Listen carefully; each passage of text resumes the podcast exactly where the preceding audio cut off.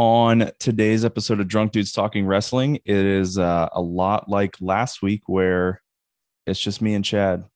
Uh, Joe is once again at that place, and um, there's a decent chance we might not be hearing from Joe for I don't know another two or three weeks. He's uh he just loves being at that place. He actually he said he texted me earlier. This is a private conversation. He said, "I actually hate the drunk dudes talking wrestling fans, and I would prefer just not to be on the show. I would rather be at that place." Is exactly those are his his words, not mine. Um, so you know, do what you will with that information. But yeah, that's that's just how Joe felt. Joe, he's doing you real dirty right now. When you listen to this, he's doing you real dirty.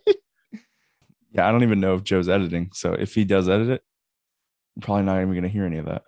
Um, but we've got lots of news this week. Uh, some of it's uh, the bigger news. The Sasha Naomi news is going to get covered when we do the weekly recap. Uh, a couple other like smaller news pieces that don't really go into the uh, the weekly recap, and then we have retro beer ratings from No Mercy 1999 not to be mistaken with The No first one. Mercy, not to be mistaken with No Mercy, the United States version, which was from October of that year, versus the United Kingdom version, which I don't remember when that one was from, like May or June. Um, you're a big dumb idiot if you ended up watching the uh, a little bit of the the United States version before you realized everything was like, like really fucked up. Dylan did But that. I don't know who, dude. I was gonna say I don't know who could have done that, but yeah, I'll talk about why or how I noticed it later when we get into it. Um, as always, you can follow us on Twitter at DDT WrestlePod. Chad, are you ready to go? Oh yeah. Oh, let's go.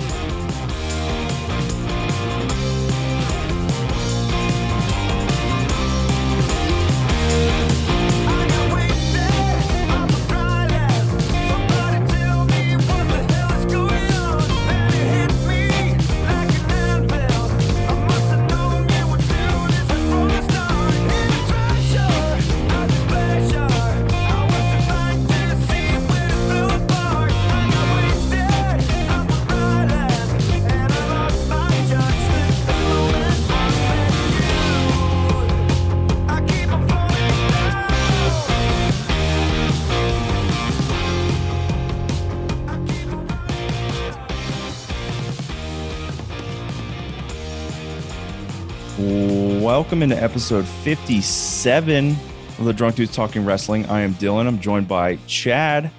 Chad's really tired. Yeah, I am. Dude, why are you so tired? It's been a long week.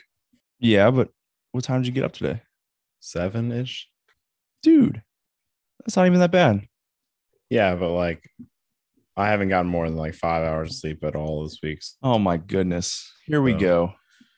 It's probably a culmination event. Oh my gosh. Is that uh, like all you do is complain? That was just me telling the All right. Um, backstory of why I'm tired. But okay, but you're yeah, on tonight. like I like I said in the in the intro, Joe is once again not here. Uh, for real though, he did not say any of those things that I said. Uh, that's just me fucking with him, really. If he ends up for when he ends up listening to this. Um, but I I do hope that so he did text us and say that he will most certainly be back uh by what episode 60 should be three weeks from now but as far as the next two weeks we're still unsure he's just on a fucked up schedule I might go underway on the 31st, dude. I might not be here in two weeks. yikes Good luck. i might just do it by myself um i can i can do i can do 30 minutes by myself. I can't. I would i would just flounder.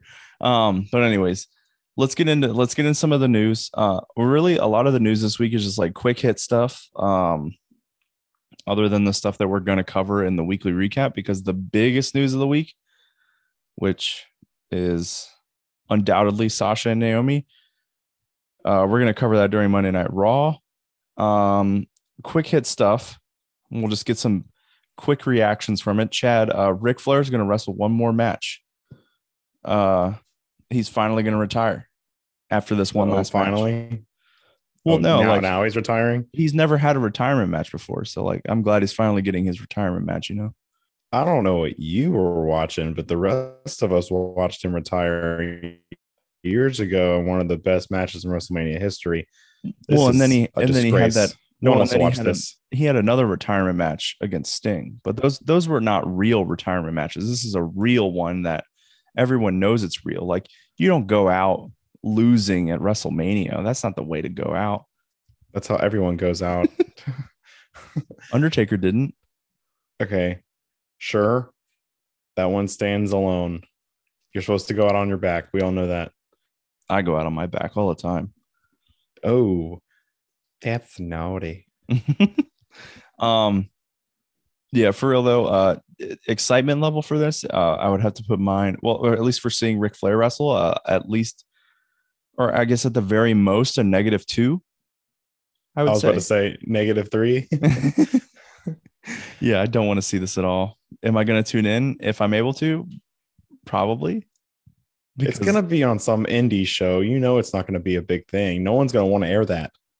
Well no it's not that it's just like there's a chance that i could see somebody die in in the ring that's not definitely don't want wrestling watch. someone that's not wrestling Rey Mysterio.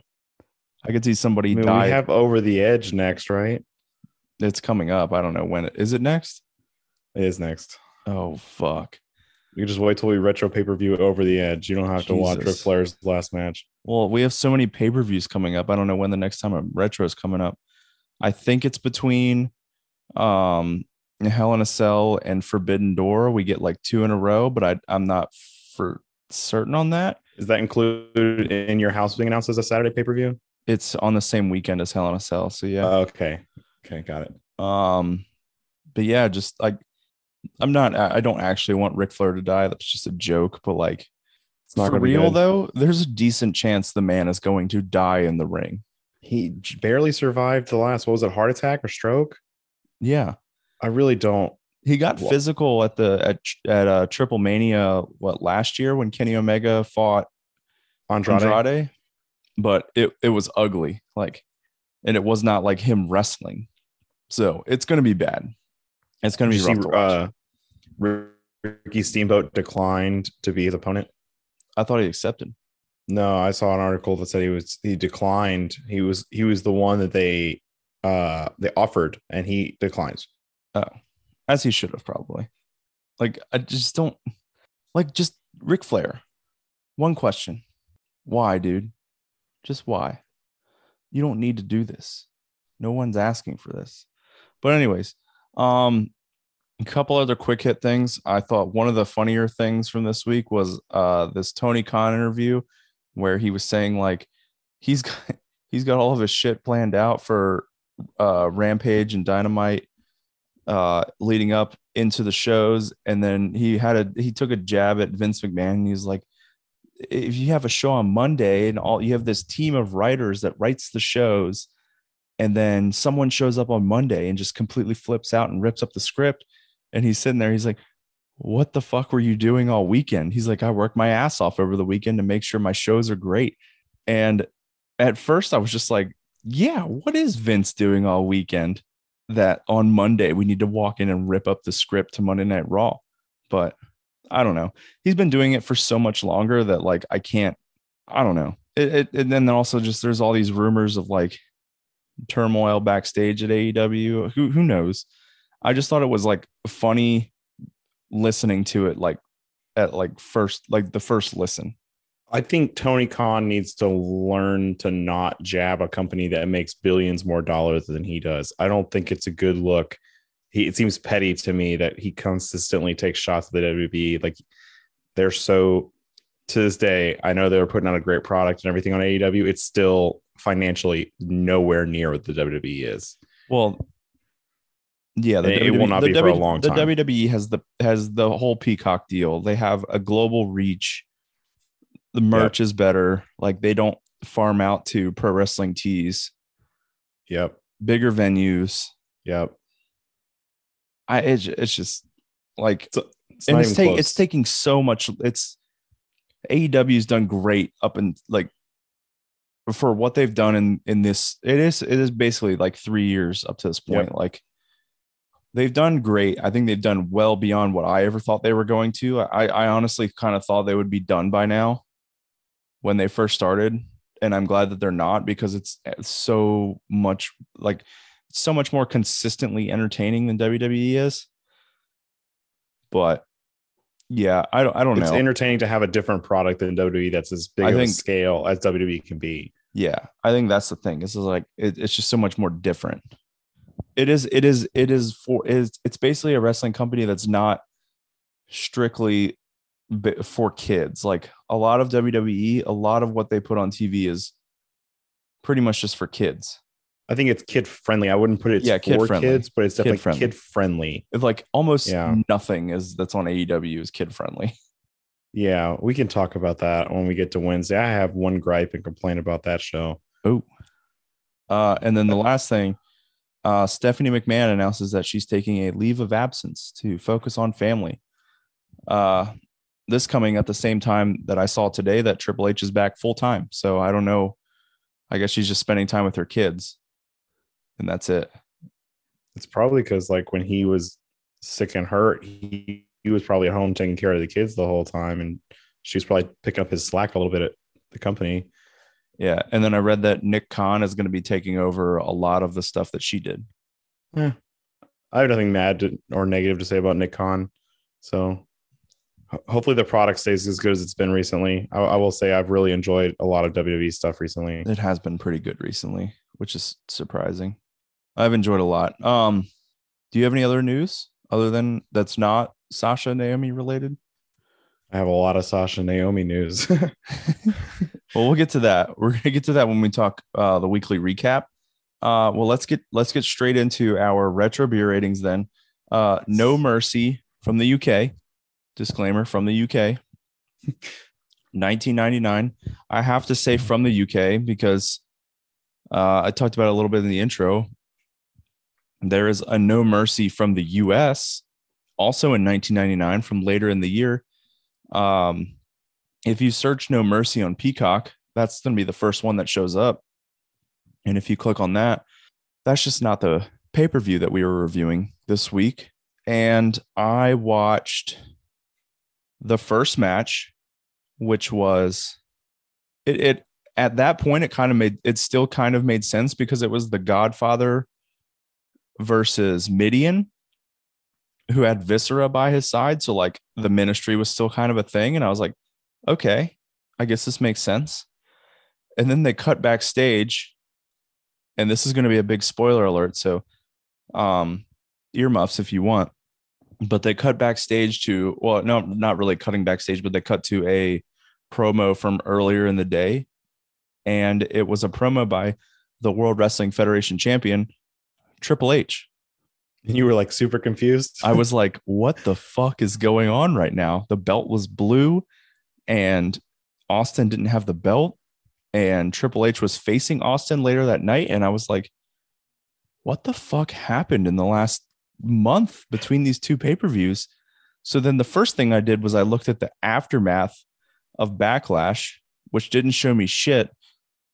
And then I looked at the main event of No Mercy UK and it was like Triple H versus Stone Cold versus Undertaker. And I was like, this also kind of makes sense. But then I looked and it said Austin was the champ going in. And I was like, I was just so confused. And then I finally saw that No Mercy also had something in 1999 from the US and it was from Cleveland. Because the thing that fucked me up the most was like they opened the show and they were like, Welcome to No Mercy. We're live here in Cleveland. And I remember us talking about it like off air, like, all right, yeah, the next one's No Mercy in the UK. And they were like, Welcome to No Mercy in Cleveland. And I was like, I thought this was supposed to be in the fucking UK. Well, guess not. And I just kept watching it. Does This not pay a- attention to signs that clearly point he was watching the wrong thing. I'm just such a fucking idiot, is what it was. Yeah, I also looked at the Speaking Wikipedia signs, looked at Wikipedia page. I was like, this is not the first match. And Wikipedia can be wrong. But yes, speaking of signs, I have I have six. But part of that is because some of the pay per view I was not heavily invested in. Yeah, I don't have that many signs either. Uh, this wasn't a great sign crowd, I would say. Which is Um, a lot of bland signs. But I will say the first sign I wrote down is one of my all-time favorite signs I've ever seen. So the first sign I saw, and it was pretty close to the opening. It said "Stone Cold is sex on legs." yep. Yep. That's that's the very first one I wrote down. Um my my next one I got was uh right up on the ramp. This is perfectly placed, especially with the amount of times that Shane McMahon walked out during the night. It just said Shane is a bitch. Shane is a bitch. Yeah, I wrote that one down too. it was just great anytime he was entering, and then the guy just held it up like right next to his face. Shane is a bitch. I saw a lot of puppy signs. Show us the puppies. I've got puppy fever. Yeah, Just ones that said cheese. Lots Okay. of a lot of boob.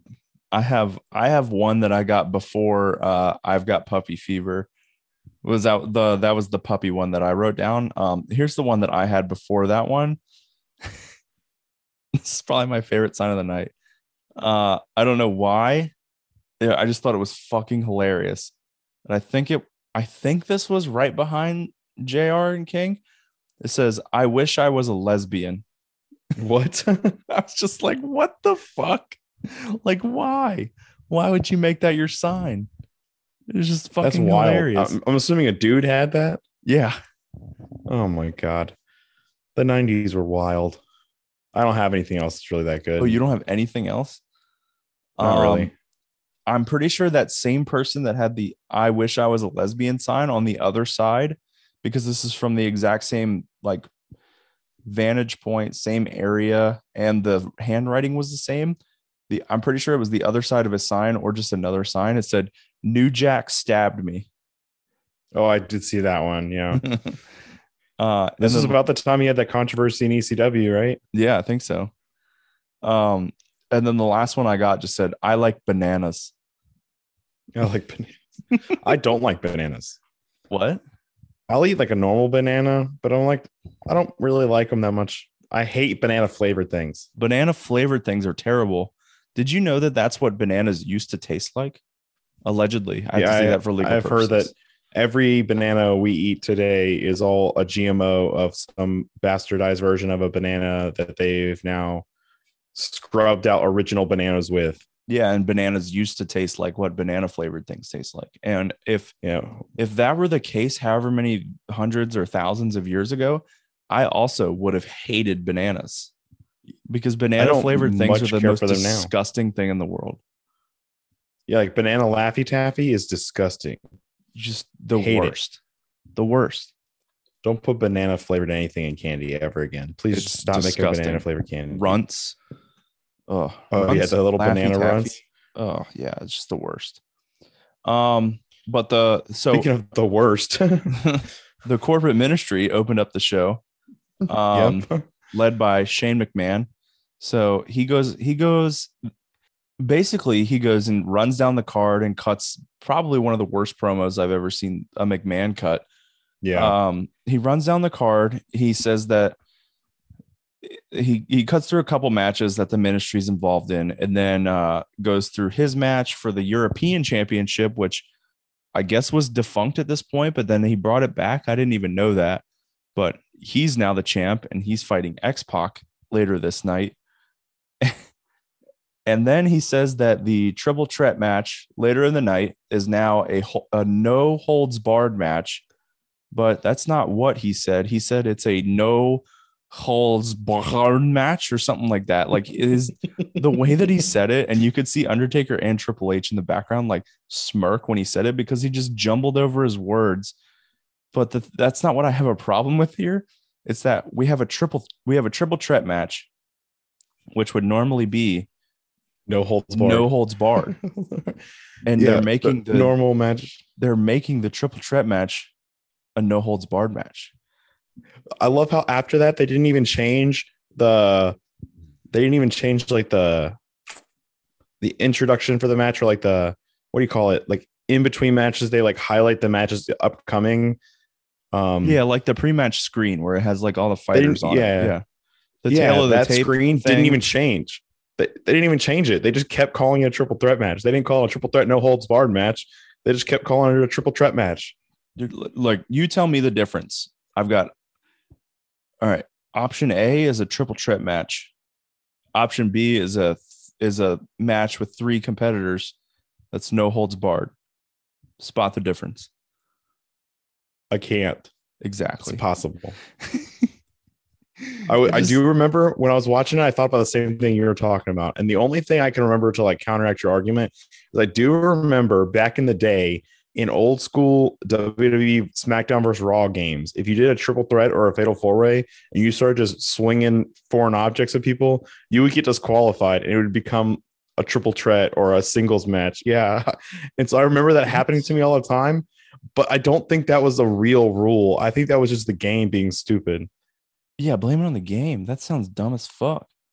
Speaking of dumb as fuck, um, the first match, really this entire card, mostly. Yeah, this card was not good. Uh, the first the first match was Tiger Ali Singh, not to be confused with uh, Joe's good friend Satnam Singh. Uh, he took on Gillberg. I love the pyro, the different Gillberg on the entrance ramp. They had people with sparklers instead of like real pyro. I counted it though. Oh, I count that too. That's that's how they always did Gillberg. Yeah, that's funny. I've never really watched Gillberg matches. Like that was not something I've like went back in time to watch. No, you know, I never went back in time seeking it out. I just remember I I remember seeing it on like some documentary somewhere that like um they might have been like the uh the Attitude Era documentary they used to have on the WWE Yeah. network where they talked about that. Um couple notes from this one though. Tony Chimel is ring announcing. oh, he's there now. So Okay. I think SmackDown is coming soon. Slash might already be there. I don't know. And then uh while while Tiger Ali Singh, like after he does his pre-match promo, JR goes, Singh is gonna be facing Goldberg. I, I mean Gillberg. and then it's like, doesn't make a difference anyways. It's not like I, I don't know if that was meant as a jab or if he actually fucked it up. Knowing JR, he probably fucked it up. Yeah. Did you hear his quote on Dynamite this week? Uh he it's like he someone else messed something up and then JR was like, you know, it's okay when you mess up, but if I had messed up, the whole internet wouldn't let me down or wouldn't let me live that one down. Because the internet like jumps on JR the minute he messes anything up. The dude is like almost 80 years old or whatnot. Like Yeah, he barely had, survived like, like, a eight stroke. strokes. Yeah. Let But the man be, internet. yeah, That's to you, all our fans out there who talk shit about JR. yeah, don't talk shit about JR. He's the goat. Um, and then the only other thing that, that I had, actually, I, the only things that I have for this match is the pre-match stuff. So Yeah. Tiger Ali Singh's promo beforehand. Um, he asks the crowd if they would cheer for him more if he was a taxi cab driver. That's and then they cheered, and then they cheered. Yeah, because they're racists. it was i was like oh boy you know what in 1999 probably pretty funny nowadays Tiger Ali Singh did win this match, and it was not very long at all. I will. That's the only note I have. Super Well, short, bad yeah, the- match. i mean the crazy thing is he beat the and i quote often imitated never duplicated gillberg Jesus is what they Christ. called him uh but yeah Singh he he puts away Gillberg despite Gillberg hitting a massive spear during the match. Massive being a joke here. It's the most was the limpy, wimpiest spear I've ever seen. It was so bad. Wimpy, Um, wimpy, wimpy. I counted it as a finisher though, I do too. which is probably why this is able to get a very soft half a beer. I mean, we had two entrances. We had uh, pyro in the form of sparklers. Sparklers. We had a two count. We had a The spear, and we had match the and a finish. spear. Yeah, so like that was it. Yeah. Um I Half would say beer. I would say after this match though, probably I would say the second best match of the night, the six man tag. I think I enjoyed I enjoyed This was good. I would put it third. I liked the Shane McMahon X Pac match. Okay, yeah, I like that one too. Uh, I That one kept I- me on the I edge of my think I seat. just I think I just like this six man tag a lot because Viscera was in it, and I love Wha- making what? fun. I love making fun of Viscera. Oh, So- you can't do that. He's dead. I mean, I love watching Viscera wrestle. I'll cut that. Um, one note, and this is what Tony Chimel said. This is not me. A combined 1,050 pounds for Viscera and the Acolytes. I mean, Bradshaw's like seven feet tall, so Six he's five. not. He yeah, he's not that tall, but he's tall. Ron Simmons is tall. Viscera is tall, so it's not just big, but I mean, Viscera is like four hundred of that pounds. it's just disgusting. Uh, but they took on the Brood, uh, and yeah, there was lots of tags here, and in my opinion, I thought Christian put on an absolute masterclass uh, in the ta- in being the tag partner that gets the shit beat out of them for 15 minutes straight. I mean, that's Christian's. Christian has always been the that that partner in that partnership. There's always one. Like Jeff is always that person, uh, and the Hardys. You know, Christian's been always that person, and the Edge Christian. Devon was always that person in the the Dudleys. There's always that one part of the one in the ring getting his ass kicked for more often than not. Enzo, Enzo, oh wow, Enzo got his ass kicked for like 20 minutes a match. You know, as shitty of a person, I don't remember Enzo- any offensive moves from Enzo. as shitty. Well, he did the little feet shuffle like uh, Shane does. Yeah. and then uh, tried to throw punches. But yeah, he he mostly just got the shit beat out of him. He's Yeah, he did. honestly as shitty of a person as he is. He's probably the goat at getting the shit beat out of him during during a tag team match. Um, I would then- say that's Jeff Hardy, but I would put him a close second. Well, that's because Jeff Hardy is your second favorite wrestler behind Shane McMahon. Who we got to see on this card? Shane McMahon, That's not. your favorite wrestler. Yeah, we'll get there. um i wanted to debut a new uh a new thing here and it's called uh what is jerry lawler talking about Okay. jerry jerry lawler jerry lawler and i quote said everything around here is hard what is jerry lawler talking about the table, the announce table. that's pretty close uh he was talking about the ring and the environment like around the ring Okay. Okay. That's pretty. It, it, you yes, but I'm I'm I'm basically just taking these out of out of context quotes from Jerry Lawler that can definitely can definitely be misconstrued as sexual, which I did here when he said everything around here is hard, because I'm pretty sure Jr. followed it up with "What are you talking about?" At this Yeah. point, JR just expects everything out of his mouth to be inappropriate. Yeah, uh, yeah, exactly. And I'm just gonna keep trying to find those. I, I I'm sure it's not gonna be hard to find a quote like that every single retro pay per view, because Jerry Lawler's a shithead. But uh, oh, actually, yeah, a huge shithead. I forgot he said the thing again. Oh Uh, yeah, about he did say the thing again. We'll Yeah, get to that later. Uh, yeah. another Jerry Lawler quote from this match when he was talking about Viscera. He said, "Look how wide he is. He has to turn sideways to go into stores," which I don't think that Oh. would help. I don't think that would help Viscera either way. Yeah. Round is round. That's not how circles work, JR. Yeah, I think I think at some point you just send somebody in to get your groceries for you, or you ride one of the scooters. Viscera looks like a scooter riding guy, like rides a scooter around Walmart to grab mean, one. he was a scooter riding guy. Uh, at this at this point in his life. Damn it. Oh boy. I'm gonna do that this whole pay-per-view. There's so many dead people. Oh, there really is. What what do you have? What else do you have from this match? I wrote a note saying this was way better than I expected because when this started, I was like, oh god, this is gonna be so bad. But I thought the hot tags were really good in this match. Mm-hmm. I thought the hot tags were like perfectly placed. And the uh the acolytes and viscera win this match, uh, as is a common theme for the rest of the night. That the corporate ministry picks up a win. Or just standing tall. Yeah, Maybe not necessarily winning. yeah. You're right, you're right. Um, Oh, actually, one more thing. Uh, I wanted to say that I agree with Joe. Christian looks dumb with long hair Yeah. and his shirt. I do agree.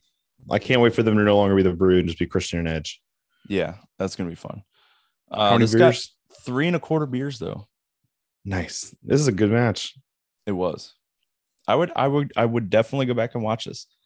Yeah, this match, this card did have three matches I think that were good enough to warrant a rewatch. which is more than Shocking. usual. Yeah, Shocking for a UK pay per view because those are usually just atrocious. yeah. What was Remember that? uh, What was that Capital? Carnage? Yeah, there we go.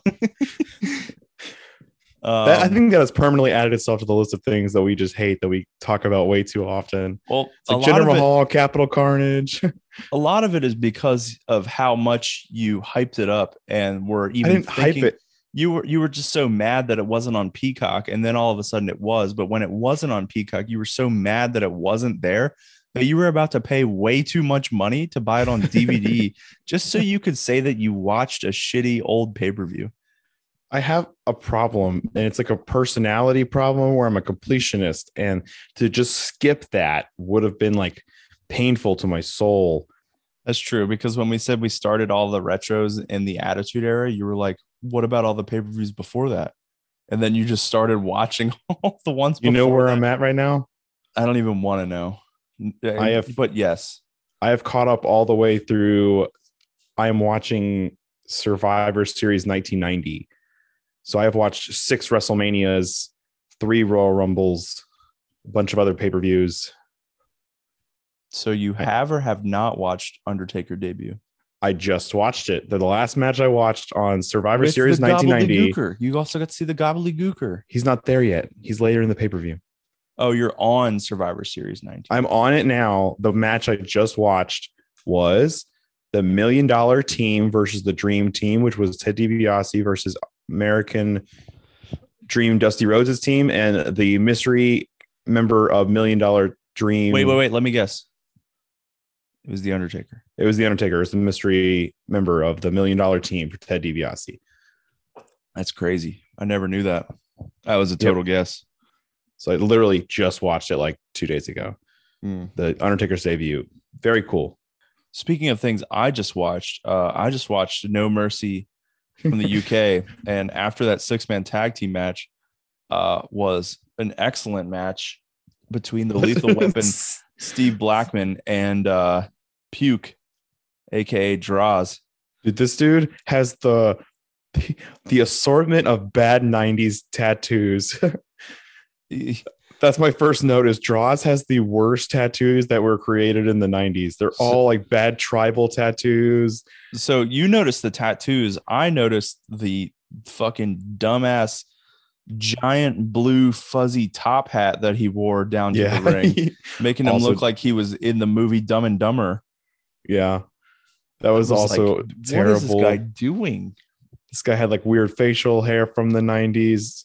I think he was wearing like a I think he was like a cornrowing his hair. Like yeah, oh like, like uh, so many bad decisions. like thirteen-year-old girls who would uh, vacation to Cancun with their parents and be like, "Oh, I'll get my hair cornrowed." Bad choice.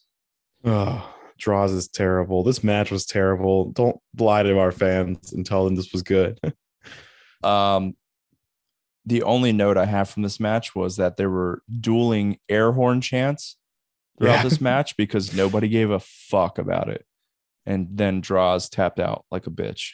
He's the lethal weapon, Steve Blackman. What do you expect? Yeah. And this got three quarters of a beer. Because it was long as shit. It was like seven to 10 minutes long. I was like, Well- man, this is way longer than I wanted it to be. Shits can be long. It just kind of depends on if you bring your phone to the bathroom with you or not. I got a sneezing problem right now. I'm allergic to Steve Blackman conversations. Let's keep going. All right. Um, the next thing I took a note on was uh mankind cutting this promo. Yeah.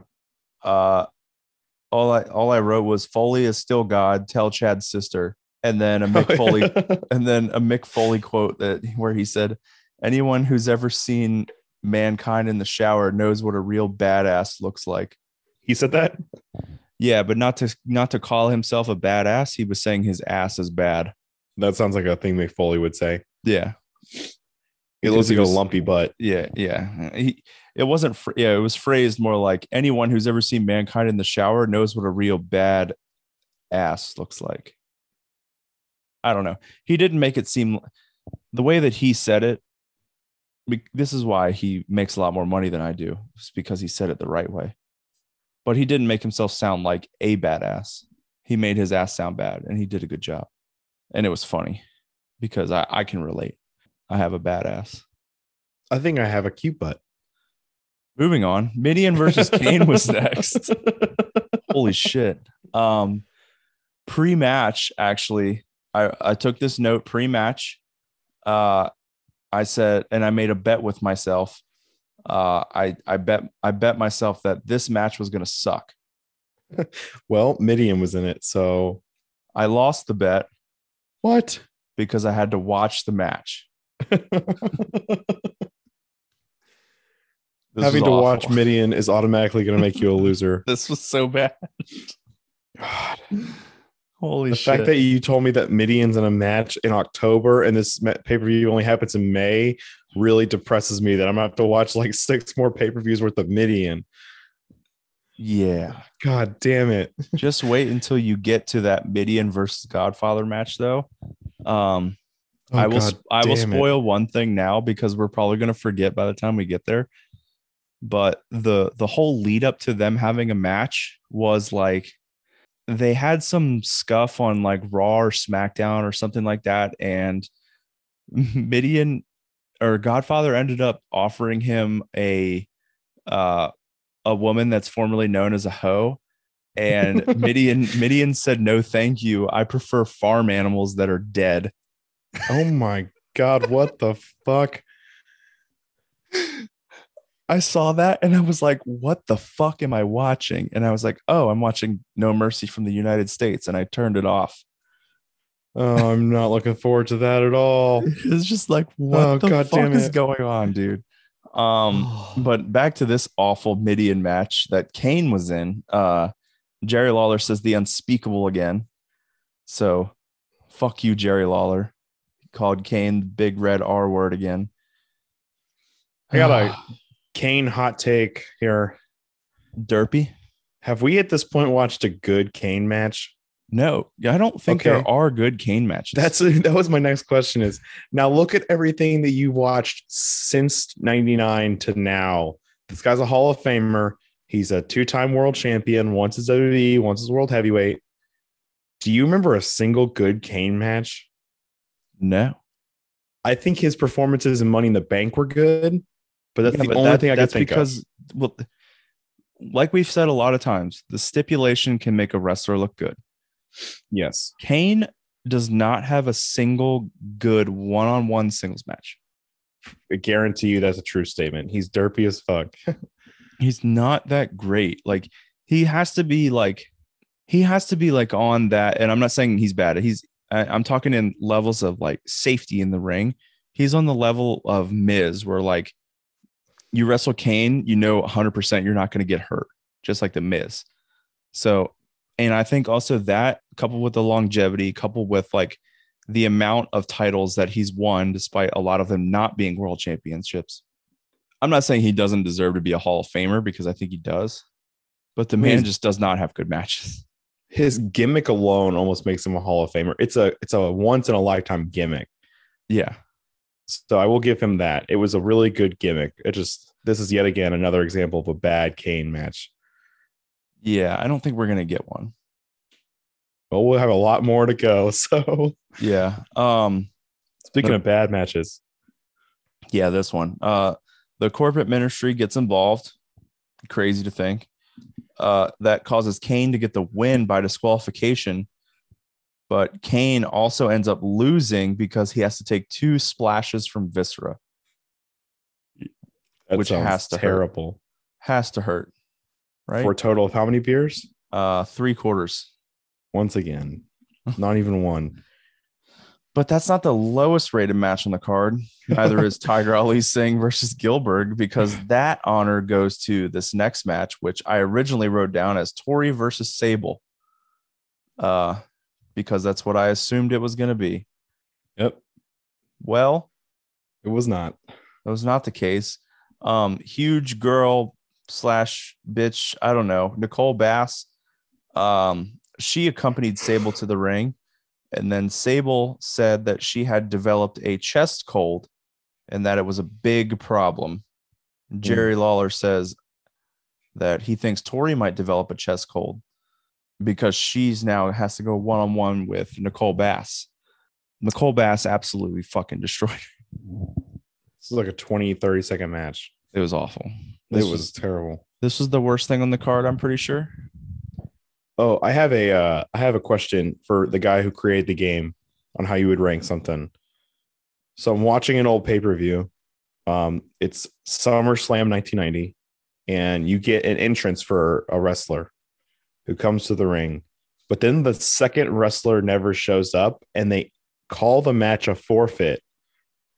Would you rank that as a quarter, or would you say that doesn't count as anything? I'll just say it doesn't count. I would throw that in the other category. I didn't want to rank it because it only got one sip, but this uh Tori This is Nicole Bass match did not get much more than one sip. It got three sips, I think. I have Three- four maybe because I counted that thing she did to in the match as a finisher. Yeah, maybe. Maybe that's what I think. I have two entrances, a finisher, and the end of the match. I don't have it in front of me. I just know I got a quarter of a beer. It was awful.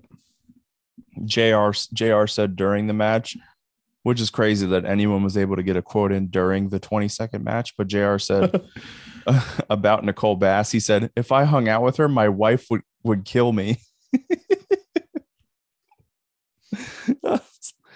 oh, JR. R.I.P. JR's wife, by the way. oh, Um, is she not she not living anymore? yeah, she's been dead for uh, at least five years. Oh, that's sad. Sorry, I didn't know that. Boy. Uh, they listed Nicole Bass as six foot three, 240 pounds. Oh my Um, god. She could kill me, probably. Yeah. And uh, then the last thing, right before it cut, right before it cut out to to go to the next match, I heard Jr. say that is one big she male. oh no. I was like, dude, what the fuck? I'm gonna start Oh, watching this shit on mute so I don't feel like I'm the problem watching it. I don't feel like Oh. I'm the problem. This is just our due diligence that we have. Like it's our job. It's our generalistic requirement to report on what we've seen. Yeah, we're not we're not saying that we support what these guys are saying. We just we're just reporting what they're saying, you know? Okay, okay, I'm down. I'm down. No, I'm tired. Also sometimes it's funny. Like incredibly funny. I'm looking to see if this next match has something really funny cuz that'd be a great segue, but it doesn't. Anyways, um Tori versus Nicole Bass got a quarter of a beer. We said that already. And then Shane McMahon versus X Pac happened for the European Championship. Oh my god, the interference. So first off, Shane tries to leave before the match starts. Then Yep. Gerald Brisco and Pat Patterson come out to stop him. Chyna gets involved early. There's a ref bump. Chyna gets involved again. Triple H joins the fray. He gets involved right at the very end. Chyna causes another ref bump. Triple H hits a pedigree. Everybody interferes, and Shane wins the match. It was Where was ex- the New Age Outlaws here? Uh not I don't think they're a thing anymore, dude. What? I don't think they're a thing anymore. I Or thought they were still a thing. I thought it was the this version of DX was just Road Dog, Billy Gunn, and X Pac. They could be, but I would say, judging by Billy Gunn's new music that we hear later in the night, that they are not a thing right now. Yeah, but he also still did the suck it thing before the match. He said he had two words for you, and he said it before the the mankind match. Maybe Road why- Dog's hurt. Maybe that's why Billy Gunn's going singles. but maybe but Billy Gunn should have still helped out his buddy. Instead, it was like five, five on one plus Gerald Brisco and Pat Patterson were on Xbox side. Yeah, but that's just how X Pac is also one of those guys. Well, didn't Kane come out? He came out. Kane came out at the end. oh yeah, Kane Kane his tag team partner came out to help him. Yeah. Yeah. Yeah. Um yeah, poor X Pac. He uh I feel like this happens all the time to X Pac. He just gets the shit beat out of him, kind of like Christian did earlier in the night. X Pac. I want to see one of these Kane and X Pac tag team title matches because X Pac is probably actually the goat at getting the shit beat out of him for 99% of the match. And then Kane comes in, hits a choke slam, and it's over. You got they have the the token Bronco Buster, which I don't know how that does damage to anybody, but you know Well, it's a he finisher. also he went for a Bronco Buster on Chyna and she stuck her foot in his crotch. oh yeah, that was a good spot. The ultimate reversal. That was a Um, good spot. But yeah, Shane McMahon wins and retains the European Championship. That's not really around anymore, I guess. I don't fucking know. Do you remember them saying anything about retiring that belt? Uh, no, I just he just at some point in the beginning of the show said it was retired and he's brought it back, but I know that it is still a title moving forward after this. Yeah, because like I don't know, like Perry Saturn, Eddie Guerrero, they all William win it, Regal right? hasn't William won it yet. Yeah, like Chris Jericho, Lance Storm, Chris Benoit, Whoa. like that whole group of people hasn't even shown up yet, and all uh, most of them won that belt or contended for it. So like, title. it's a title. a belt is what holds up your pants. Yeah, belt's what holds up your pants, dude. I like the word belt. I like. I'm not gonna stop saying that. Speaking of, do you want your belt ever? No, Wow. Some uh, yeah, champion. yes, yes, I do, but you, I don't have anywhere you could send it. It doesn't make sense for you to send it. I don't want to pay for you to send it. I just hear I don't really have like a you're a paper champ is basically I'm- what I'm hearing. living out of my sister's place for five days, then my parents' place for two other days. While every day after work, I'm like painting and putting my house together so I can move my shit back in. Like, I don't have a place to put that Wait, right now. the same sister that doesn't know who Mick Foley is? no, the other one, Oh, okay. Does this sister know who Mick Foley is? probably not. You should tell her, and I quote, Foley, Foley is is God. God. Yes.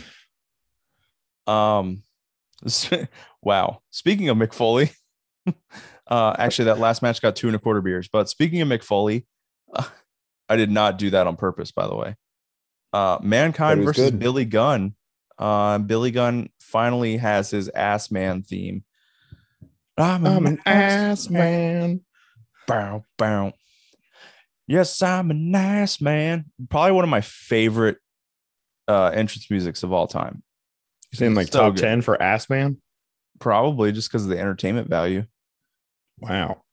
I don't know. Top 10's a little much. It is good though. It is it is definitely up there with the late 90s theme musics.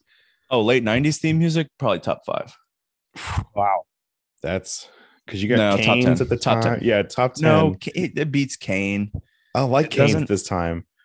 It does not beat DX, The Rock, Nope. Austin, Or Austin. Godfather is pretty cool too. I like Mick Foley's. Mick Foley's is so good. That's just a song I can I can bump to, you know. This is not the best bum, Triple H bum. music by far right now. So and it's also not that bad. it's also not bad, but it's also not near the best. So yeah, I'd put Billy Gunn's Ass Man top 10 easily. I'm a nice man. Bow, bow. I do have I'm two notes on this match. man. All right, go ahead. My my first note is that at one point they were outside the ring and some fan took their foam finger and uh started poking Billy Gunn's ass. And he did not take kindly to that at all. He whipped around and said some shit to that fan that made them like cower. Oh And, my like- god, I completely mi- so I will say disclaimer: the last two matches I did not pay that much attention to, and we're working strictly off of Chad's beer ratings here. Um, did not see that. Wow, Yeah, I have to It go was- back and see that. That- that's gotta be- basically sexual assault right there well on camera. In not in 1999 though. I don't Right. think the definition was different, but Yeah, but uh, like nobody saw it as sexual assault in 1999. yeah, sure. Also, it's man on man. They they probably definitely. No, it was a woman Oh, who took a foam finger. Oh, in, in- 1999, that's not sexual assault, which I'm not saying it's not. I'm not saying it's not. I'm saying in 1999, that's not viewed as sexual assault. Yeah, we we were a closed-minded society in '99. Different times, different times. He did not take kindly to that at all. As he shouldn't have. He got, he was sexually assaulted. It's just the, the the country didn't think he was. And then my other note deals with the botch ending, is what I wrote, but I don't really remember what happened because it's All been right. like seven days since I watched this. So I did catch this. Uh, so uh, Billy Gunn hits a pile driver onto the chair. It's a two count. It's like a thousand percent a two count, and the bell rings, oh yeah. but they don't stop, and the ref doesn't call for the bell either. So like the ref is still in it. So then he hits a Fameasser on the chair, and then they do the three count, Then they do the three count. Yeah. and then the bell remember, rings yeah. again. And I was like, "What the fuck just happened?" Also, I did not catch like this was this was no DQ, right? No, So okay, they didn't say that at all. Okay, so I was very confused in the beginning with when mankind hit Billy Gunn with a cooler lid. Yeah, that's the first right time I noticed it the too. And didn't do like, anything. Is this no DQ? And then at the end, I'm seeing these chairs in the ring and they're hitting moves on them and hitting each other with the chair. And I'm like, the fuck? The match should have ended so early when mankind hit Billy Gunn with a cooler lid. Yeah, no, they never announced it as no DQ, but they just started treating it like one. Yeah, fucking crazy. Um, Billy Gunn wins, which was crazy. Yeah, I was shocked. because he's facing mankind. But it actually is not a big shocker to me because I know what happens later this year. And that's all I'll say about that. I don't know what you're talking about, so now I'm excited. Yeah, I wouldn't be. Oh no. I would not be. Um all right. The main event though, uh from what I saw, this looked awesome. Triple H versus The Undertaker versus Stone Cold Steve Austin. The triple threat match, where during this triple threat match, believe it or not, it was no holds barred, anything goes, which is not like your normal triple threat matches where normally in a triple threat match, anything goes, no holds barred. Whereas in this one, it was actually anything goes, no holds barred, completely different. It was awesome. Where do you want to start with this one? I would I would start with Triple H having the My Time music, right? Or at least the first Yeah, he does come up it. to that music. It's like the first iteration of the My It's Time the first time I music. remember hearing that music. So What else? Uh let's just say that uh about 10 minutes in this match, uh we started interference and that never ended. Yes, interference was abundant in this match. Um, I thought Stone Cold kind of held his own, like for a It decent was, use, portion. it was useless infer- interference. Yeah. Um, and then all, there was also a point in the match where Triple H grabbed a chair and was going to hit somebody with it, and Earl Hebner just grabbed it from him and took it. And then, like, not even 10 seconds later, I'm pretty sure Austin hit some hit Triple H with the chair, that same exact chair. So just like Earl Hebner in this special anything goes, no holds barred triple threat match just took a chair from Triple H that he was going to use because Earl Hebner is just an asshole. Another note I had on this one is uh, that the match ended and there was only about three and a quarter to three and a half beers drank. There was like a 10 minute after the match period where he hit stunner after stunner after stunner after stunner. I I erased my uh my final answer on this thing three times as I just kept tallying more and more things until I got to four and a quarter. Yeah, it was what like a beer and a half with like five minutes left in the match, and then literally the entire what seems to be the entire locker room just empties out into the ring for interference. Um, it leaves Austin and Triple H in the ring, and then a stunner puts away. Well, actually, he hit a stunner on Chyna, and then he hit a stunner on Triple H, pins him, and then yeah, stunner after stunner after stunner for the last fucking what 10 minutes of the show, like you said. It was, there was like 10 minutes after the match ended. Yeah. And uh 4.25 beers there for the main event for the highest rated match on the card. And I'm going to tally all these up here real quick 13 and a half. for exactly, Chad, 13 and a half beers. It's Good like job. I already did the math. Good job, dude.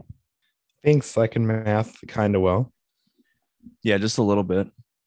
But 13 yeah, and a half. not a um, great show, not a good show. but some good matches.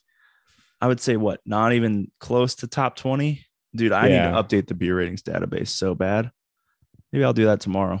It did uh, have three good matches on it though, so it's still some good stuff on it, even though it was not a good show. Yeah, it was much of this card was unwatchable or not rewatchable in the slightest bit, but there were some excellent there was some excellent wrestling here that I would go back and watch.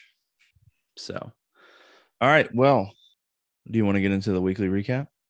There's a lot to talk about here. Yeah, Lots of good stuff. we're starting with Rampage. Was that the first thing on last Friday? Yes, five thirty p.m. start time. Well then, let's talk about Rampage, Chad. What's your Oh. first thing you got for Rampage? The first thing, I mean, the thing that I want to talk about the most is the main event, I got two things before we get there. House of Black. Yeah. So uh first I want to agree with the statement you made maybe last week, maybe two weeks ago. Uh Butcher is a tomato. yes. Yes, He's it wasn't my So TV. red. He's so red. I never noticed before till you said that. But holy shit, he was red in this uh trios match to start the show. It was crazy how red this guy was. I think that was two weeks ago because Joe was on. But I definitely noticed it on this rampage. And I wrote a note. Death Triangle wins. Butcher is a tomato. Yes. Well, thanks for Um, noticing that. Yeah, here for you, man. Um, the only other thing I want to talk about, uh, Ruby Soho wins her first round match against Riho, but the the Gun Club backstage segment. Oh, dude, I totally did not listen to this, but yes. Oh. So like it was the Gun Club. Was it so that, is that the one with them and the acclaimed? Yes, Okay. and and Billy Gunn's like standing in front of all of them, and he's like, "All right, we're gonna need a really cool like hand gesture of some kind." And the Gun Club kids were like, "What if we take our hands into like an X and then we like put it at a crotch?" And then Billy Gunn's like, "No, we can't do that. That will never get over. Don't do that." And the acclaim do their little scissoring thing. And he's like, "That's perfect. Let's do that." yeah. and and then later on they're like he's like we need a we need some kind of like catchphrase and the gun club kids are like what about we got, got two words for you and billy gunn's like no we're not going to tell them how many words we have. Don't do that. It, it was like the gun club kids just making dx reference after dx reference after dx reference. It was awesome. I was a think great I think. I think it's hilarious, yeah, when they do stuff like that, especially like because yeah, they can like make references at it and stuff like that, but they can't say or do the things, you know, or else it's copyright infringement. yeah So just to like make jabs at it, just because like, hey, look, we've got one of the guys here. It's Billy Gunn. one We're gonna make guys. Yeah. So yeah, I think that was funny, even though I didn't. I did kind of catch on to that. Like I knew what they were talking about. I just didn't hear what the gun club was saying. So maybe that's probably why I didn't know what you were getting at there until you said it. Um, because I did see the acclaim do the like scissor each other, yeah which I think it's an awful handshake. yeah that's not good Um, there's also some drama here in the women's Owen Hart Cup tournament with Hikaru Shida. yeah she's uh, apparently not cleared to compete medically No, Um, I I saw that she was her like something about a, a visa. That's the real story. On the TV, they said she was medically not cleared. Yeah. So the drama about this is that Shida did not know that because apparently it got all cleared up in time for her to make it for the match. Mm-hmm. And they announced all that stuff without her knowing. Yeah, I did see that article, and that's fucking wild to me. And but that does go right along with the story that we talked about earlier, where there AEW are reports of backstage, Yeah. AEW backstage is kind of being um it's a hectic. hectic and not well controlled and not well scripted enough that people know exactly what's going on at all times. Yeah. Or at least like in this case, it's like I think it's scripted out well enough. It's just like it doesn't seem like they have enough control over the talent, you know? It's probably because the talent are given so much leeway to do what they want to do with certain Yep. stuff that like because of that, it's causing conflict with like what's written and expected backstage. And I kind of hope that it doesn't change because of this. I feel like it would take a much it would take a superstar on some sort of other upper echelon for this to happen with them for Tony to for Tony Khan to like kind of change his ways and go a little bit more strict like WWE does. And I don't want to see that because I like seeing AEW wrestlers elsewhere.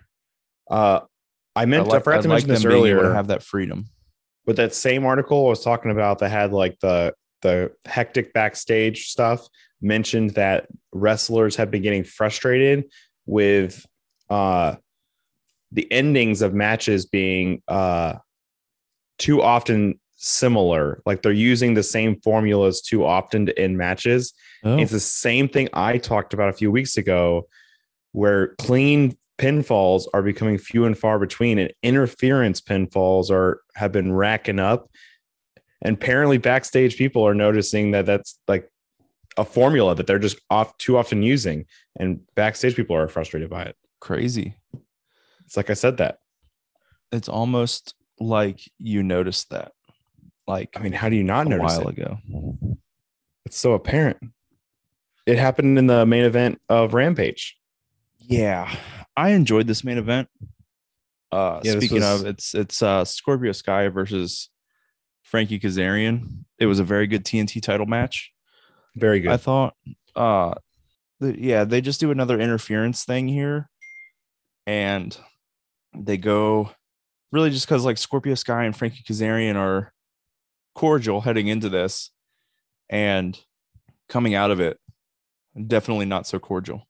Yeah, I uh how do you feel about this swerve here? So at the end of this match, uh Frankie gets uh loses due to the uh, Ethan Page promo. I mean, uh, Ethan Page interference and then uh it was all a scam the whole time and that the men of the year are still heels and Scorpio Sky's still a heel.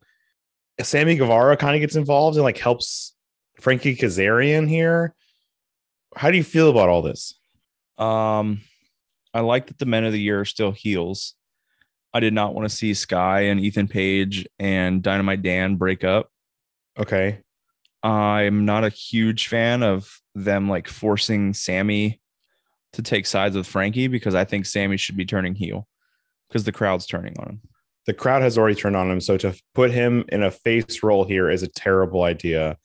I did kind of like where they were going with Scorpio. He wasn't really going face, but he was going more like a fighting champion vibe. Yeah. And I was liking that. But I'm not opposed to like the keeping the men of the year as like those uber I don't cocky even- heels. I don't even mind keeping him as like a fighting heel champion. I, I don't think that's a thing that's not allowed. Like I think it should be allowed. Um, just like some fighting badass heel champion. Like Roman, Roman is kind of that. Like But Roman doesn't doesn't- have people interfere in his he matches. Like yeah, yeah, that's true. But he doesn't like. Well, yes, he does. The Usos interfere all the time. Not in the big time ones, but he, they in the- interfere. in the big like in WrestleMania, the most stupendous main event of all time, they didn't interfere. it was stupendous. It was Such a good match. Um, stupidly not stupendous. but yeah, they they interfere in a lot of his matches. But like Roman, Roman is a fighting champ. Like he doesn't necessarily like call out who is like, all right, I'm ready for my next challenger. I guess he kind of does, but like he doesn't back down from a challenge like a normal heel champion would. Yeah, I guess. I don't know. I just like that vibe where he was like, no one's to interfere. I'm to do this on my own. And I want to give him a shot because he's my friend. Like, I was liking that storyline. I don't know. I'm not opposed to keeping the men of the year, though, as like a super cocky heel Yeah. faction. Like I said, I think the thing I have the most problem with is like trying to It's the Sammy stuff. force Sammy, face Yeah. Sammy down our throats. I agree. It's only going to turn out worse in the end. Yep. If you start him. pushing him like a face, it's going to kill Sammy Guevara's chances of succeeding in AEW moving forward. Exactly. All right. What about SmackDown? Um, so the I I told you this in the I tech group chat. I I texted this and I I was kind of shocked. Uh, for the first fifty ish minutes of this SmackDown, I was having a really good time. I was I really enjoying this. Thoroughly enjoyed it. Yeah. the the RK Bro intro with Sami Zayn coming out was a good segment. That went right into Riddle versus Sami, which was a good match. Sami Zayn, I just want to plug this in real, real quick. Like Sami Zayn being this like locker room leader, quote unquote, uh, character, where he's also just like uh, doing a portion of the bloodline's bidding is just fucking hilarious. Yeah, no, I love this little like snitch character he's being right now. I'm really Yeah. enjoying the shit out of it. It's good. It's the best thing he's done in a while. And he's got a new nickname, Rusty. Rusty. You look like a rusty. Yeah, and then um, right after the Riddle Sami Zayn stuff, we had Ronda Rousey hosting an open challenge, and I thought this was really good. Yeah.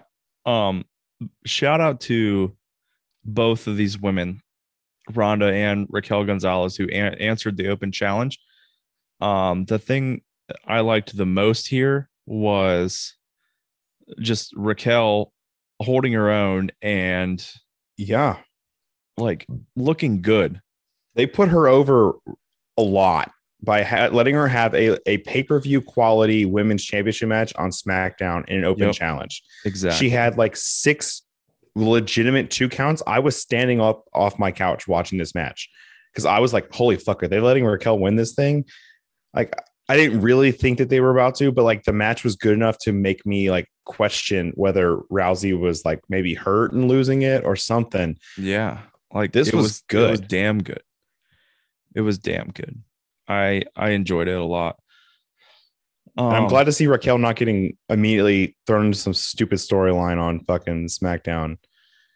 I, I'm glad she's fucking getting title shots and doing well with them.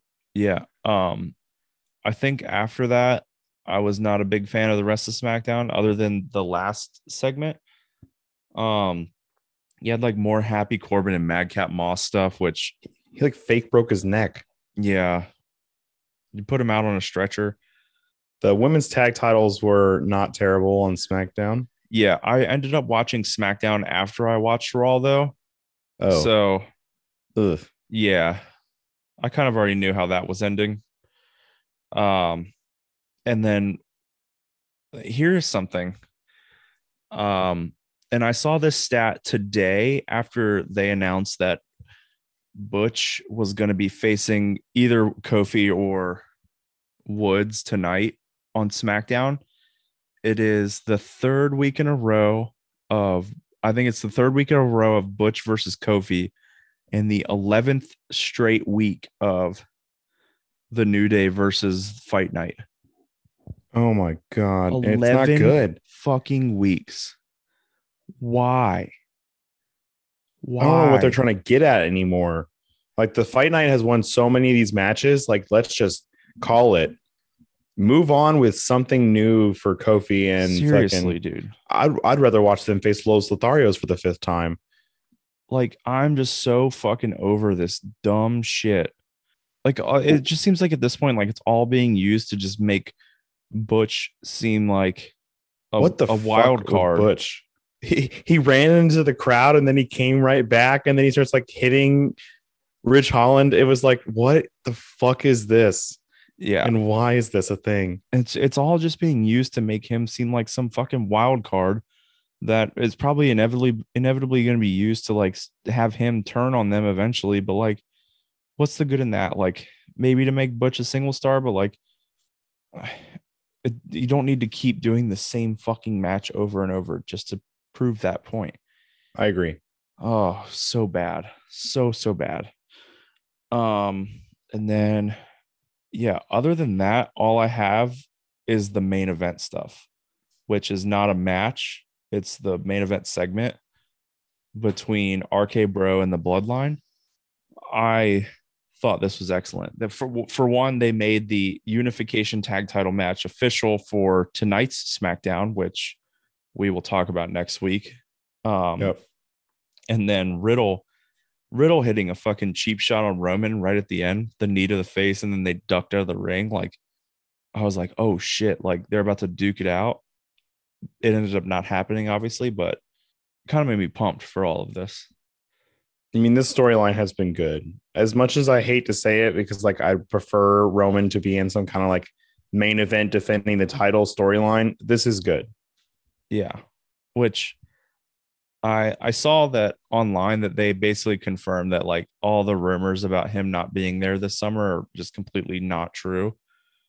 Which I hope that that's true, but mostly because like you need him around. Yeah. he's, he's your main champion right now for both brands. So like you need him around for the summer, or else it's just not going to work. Um, the other thing that I saw that was rumored, which I don't know how true this could be, was that they're rumoring uh Reigns versus Orton at SummerSlam. I So think I don't know how that bodes for Cody cashing in. maybe Cody's cashing in is is a slower paced thing.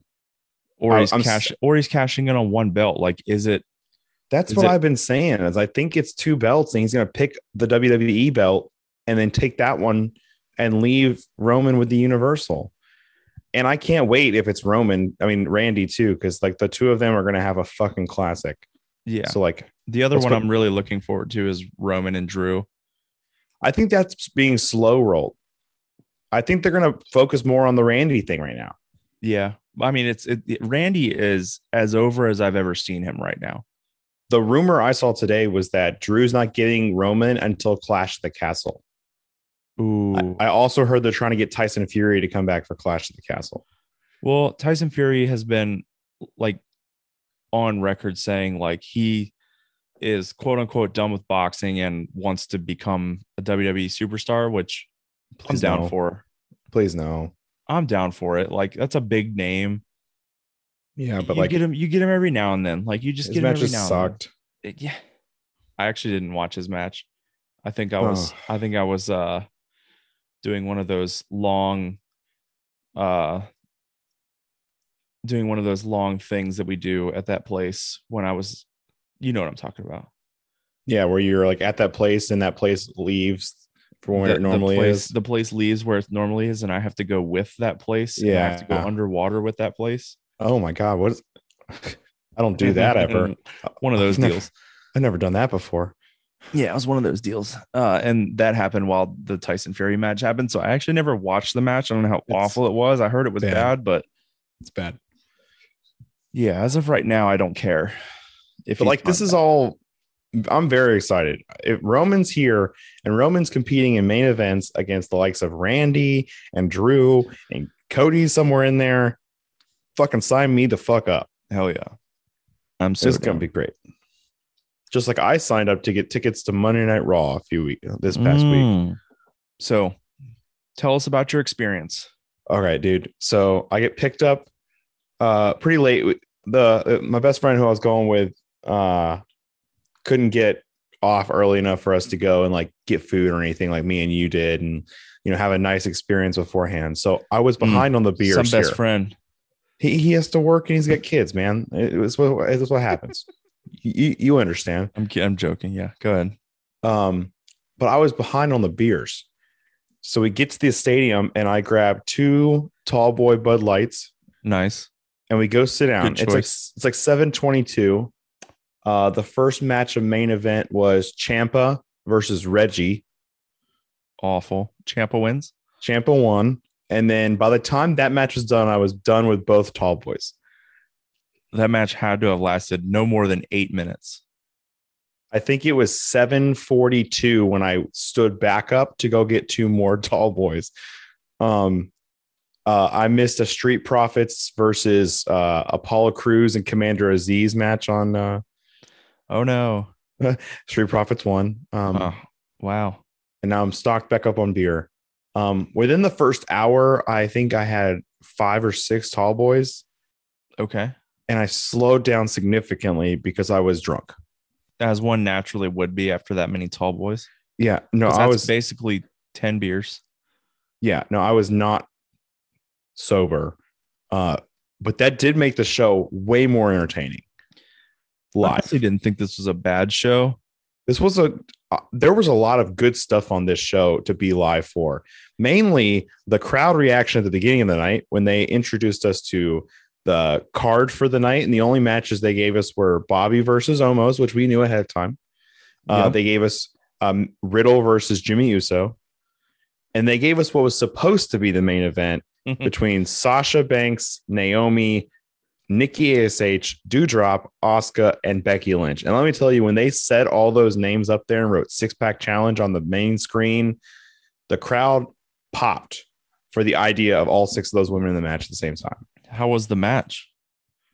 Oh, well, it didn't fucking happen.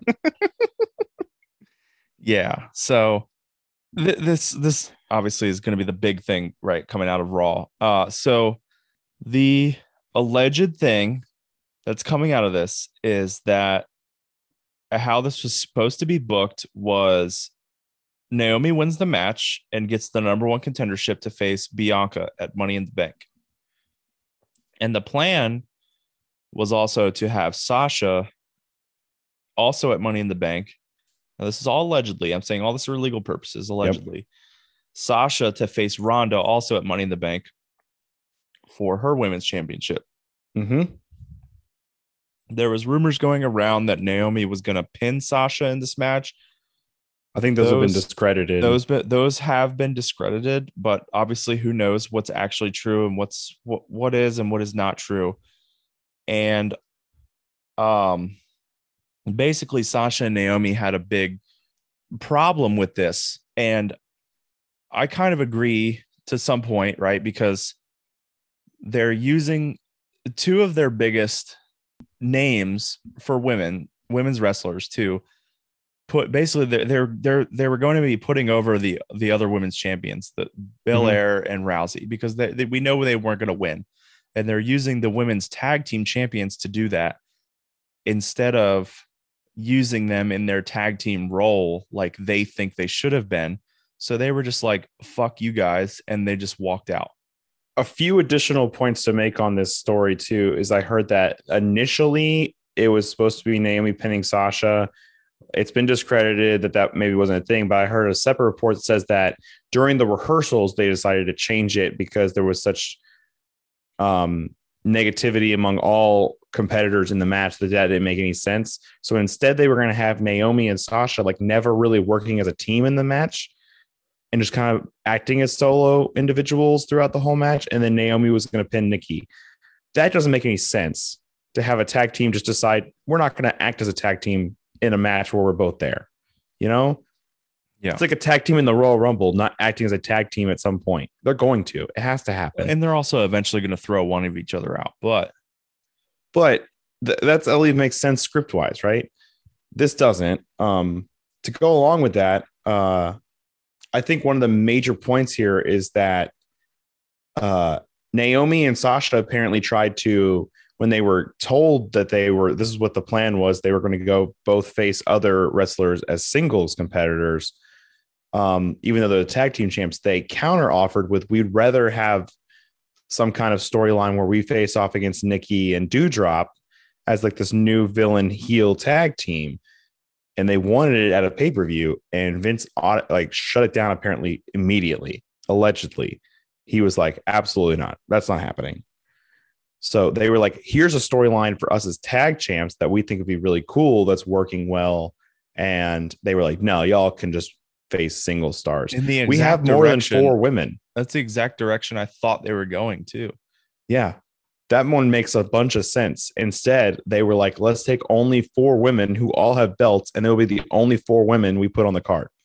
Yeah, it's and I guess we should provide the update here because we know what's happened. Uh so first off, WWE released a statement very quickly that this night. was wild. um basically recapping the whole thing. Corey Graves on commentary, could- just because have you watched Raw back? No, I, I'm I'm in the crowd knowing all I know is the main event was supposed to be that, and then at some point they showed us a Titantron of a different match with no explanation. Yeah. So Corey Graves on commentary, um, after they changed the match to the new main event, Corey Graves said that Sasha Banks and Naomi uh something something and unprofessionally walked out of the building. They said that on commentary that night.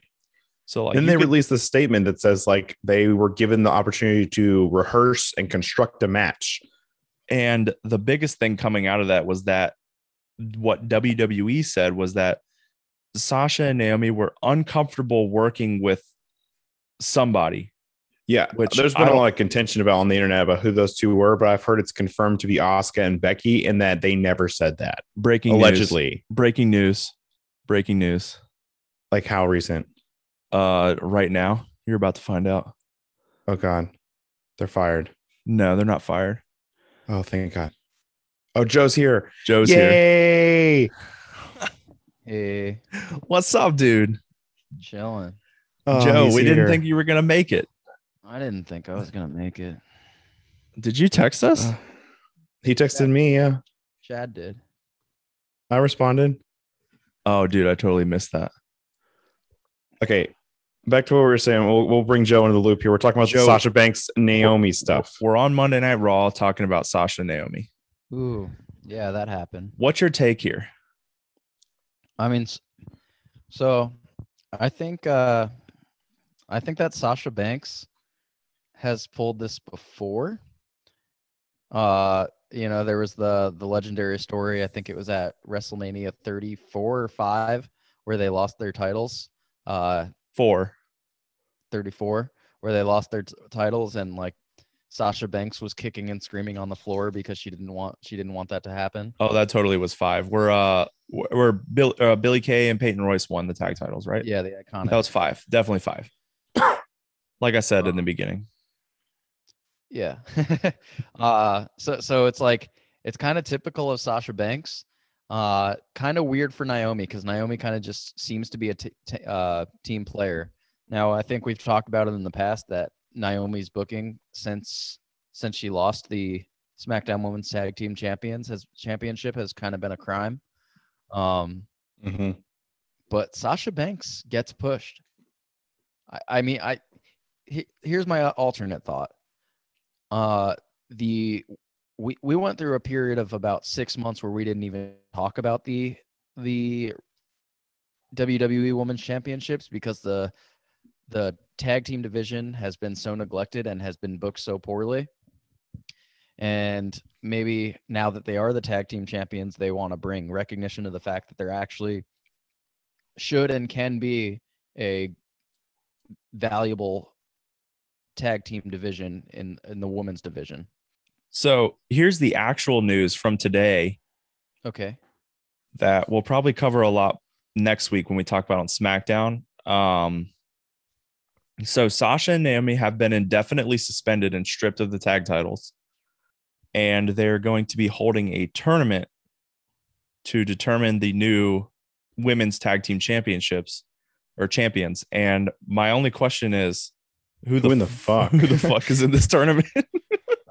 is, is, is- this is just this has to be just like four teams, like one, like two two matchups on each side, right? Yeah, I mean, it could be uh Doudrop and Nikki Ash. And probably Natalya and Shayna. Other than that, I have no fucking clue. They're gonna Yeah. piece together some bullshit tag teams to fight in those matches. It's gonna be awful. Yeah. Liv Morgan and someone probably. Becky. Well, she's doing her own thing right now. Oh, maybe it's time for some call ups. It could be, but I just I don't know, dude.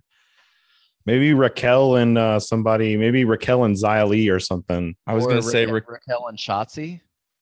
No, Shotzi's heel and Raquel's face. Uh, Shotzi's something. I don't know. They could do anything with her. They haven't built a real character around her. She had a SmackDown backstage segment last week that made her kind of seem very heelish. Yeah. Yeah, that's true. Maybe Aliyah and Ra- Raquel. Yeah, I guess I can see of a that. face. It's gonna don't be it's gonna be the not main Or players Raquel and Dakota Kai. released. She gone. She gone. She did. She Yeah, gone. mean she can't be resigned. Um, that would be wild. anyways, Joe, I think the first thing now that you're here and uh we're we're getting off of this Sasha and Naomi stuff, I, I need to ask, like, uh, how are you feeling? I'm tired. Well, I just meant like, are you still hungover? No. Oh, No, okay. hungover. I haven't had a sip of alcohol since that night, actually. what about right now? I got water. it was such a bad night. He just he's turned it all away. Nah. The drunk dudes, Dylan and Chad, and the sober, sober Joe, yeah. Jober. I just got I literally just got back from that place. I got back and turned on my computer.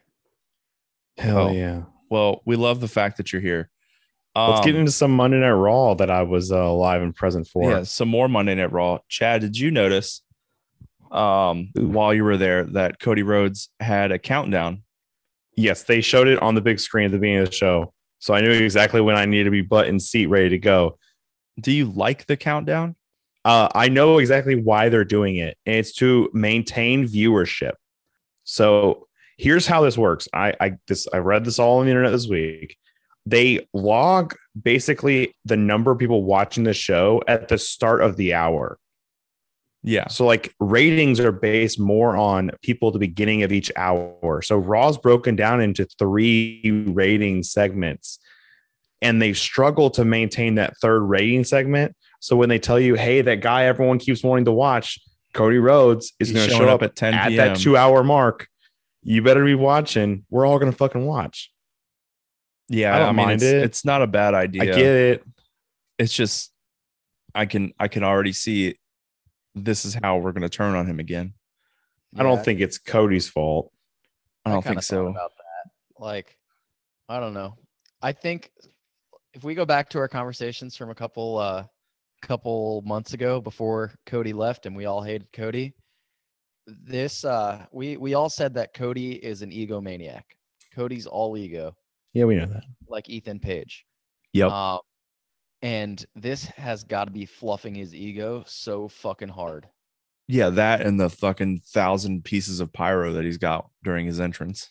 those in person are fucking loud, man. And it just it just goes on for so long.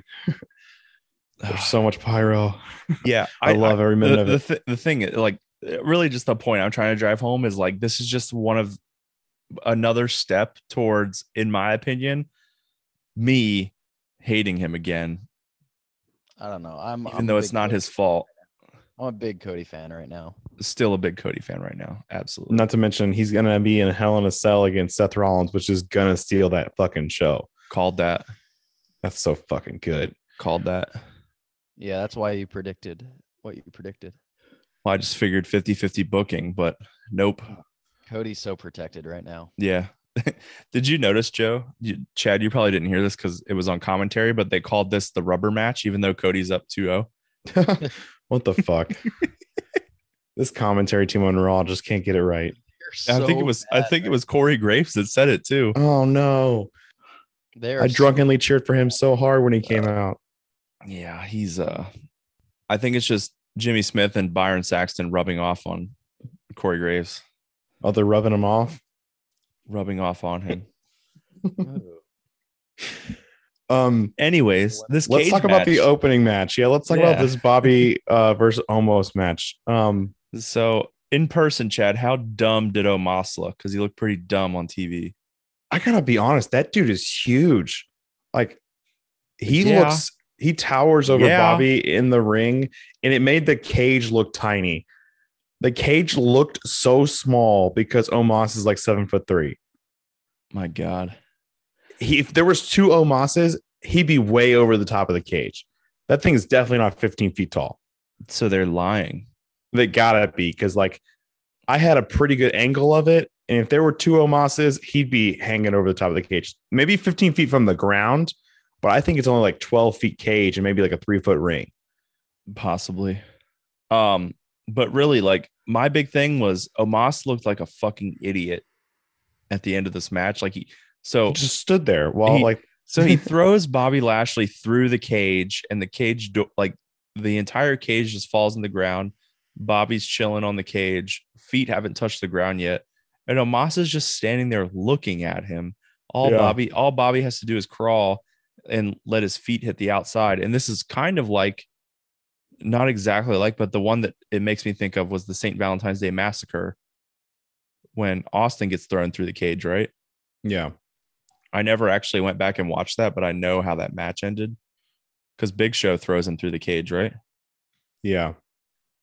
It's kind of like that, and then all he has to do is just drop down and, and let his feet hit the hit the ground. That's basically all Bobby had to do here, and Omos was just standing there watching him the whole time for enough time where Omos could have been like, "Oh shit," and gotten out of the ring, out of the door, and let his feet hit the ground before Bobby's did. Yeah, he just stood there the whole time. He was off camera, it looked like on the the replays, but watching it live, like he he literally just stood there and was yelling, saying words that were incoherent while MVP yelled at him to do something. And Yeah, he just looked like a big dumb Nigerian giant. That But they kept- time. they both they put both these guys over using that match. That was a good way to put both guys over to keep them momentum. And the pop, the crowd pop when Bobby uh, got thrown to the side of that cage was huge. Not as good as the the pop during the end of the next major segment when the Mysterios made a return. Ah, yes. Um, Theory telling Ali to expect the unexpected, like Vince told Theory so many months ago. And he said that Veer was his opponent instead of Theory. And yeah, Veer just kicks the shit out of Ali. And then the Mysterios made the save. And yeah, the, the pop, I, I I think Chad, I texted you like how loud was that pop? Because it was loud on TV. So I I was jumped out of my seat. I was curious whether or not it was piped in or not. But It was definitely not. Clearly that it was, was a huge pop. That pop was big. Um, the main event pop was big. The end of the main event happened. The Bobby Lashley thing was big. And then the pop for Lacey Evans was Mm. like the big shocking pop for me. yeah, this She got a huge response But this to the pro- military promo in Norfolk. oh, but the promo it was just It was a military centric promo in Norfolk, and it just like felt that way.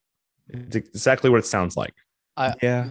Did you stand up when uh when she called out No. the uh, no. Why not, dude?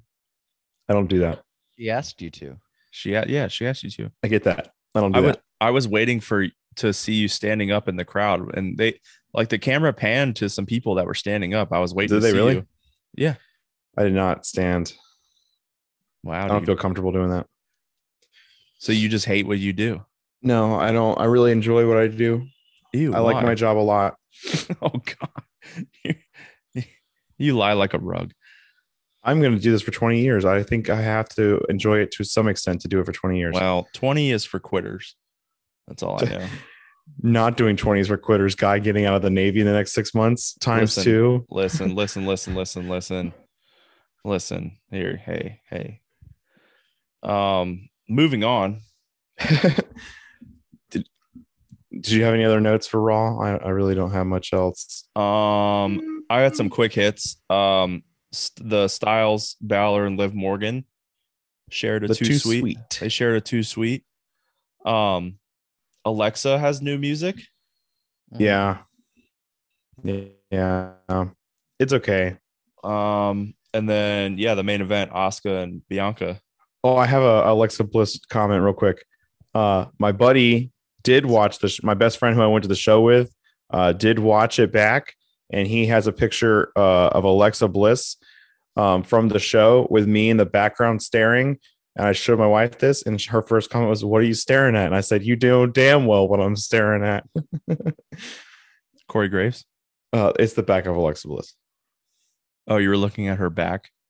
It was below her back. You know, The what I'm saying. legs. Yeah, those are nice too. Oh, her hair. I think it's fake. dude. also it's also nice it's, it's nice it's pretty she's Uh-huh. pretty uh main event Asuka wins Yeah. Um, is this the one that like got not enough time, or am I thinking Yes. of a different Raw main event? this was pretty short this was pretty short all right because there's one whereas like once the entrances were done, there was like it was like 1056 or something like that, and it was like, what the fuck are we doing? it wasn't that bad but it was it was like 1048 or 1050 or something it's pretty late Yeah, really, just like for like a three hour show, it's like, what are we doing here? Like, how do we do that?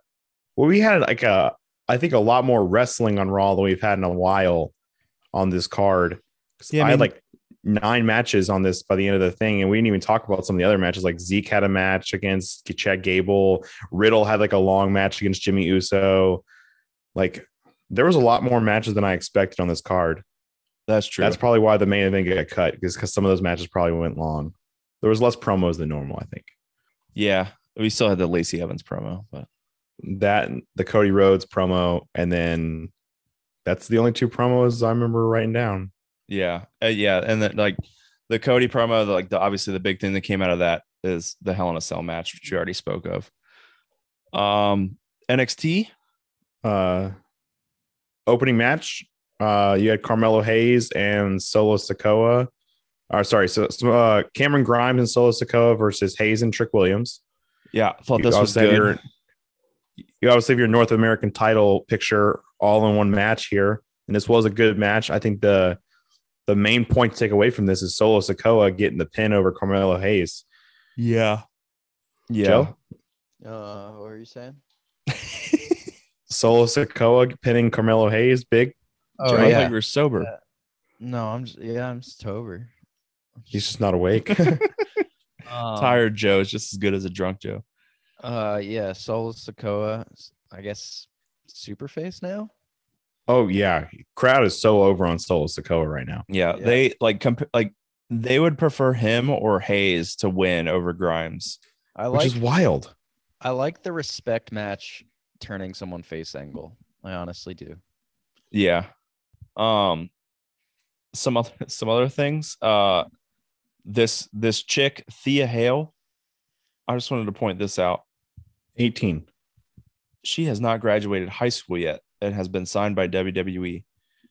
Just makes me think, what the fuck was I doing with my life? When Not I was that. 18? Yeah, definitely not. I was drinking way too much beer, Whoa, that's illegal allegedly. for legal purposes. In my dreams. I was drinking them in my dreams, which basically just means I was doing it in a different universe. Oh, it's the multiverse. Oh, you seen Doctor Strange I yet? saw the movie. Uh, I might Oh, Spoilers. Joe, you still haven't seen it? I might see it this weekend. Oh, it's- my dude. Dude, it's so good. Oh, it's fucking awesome. Joe, ask me one question about the movie.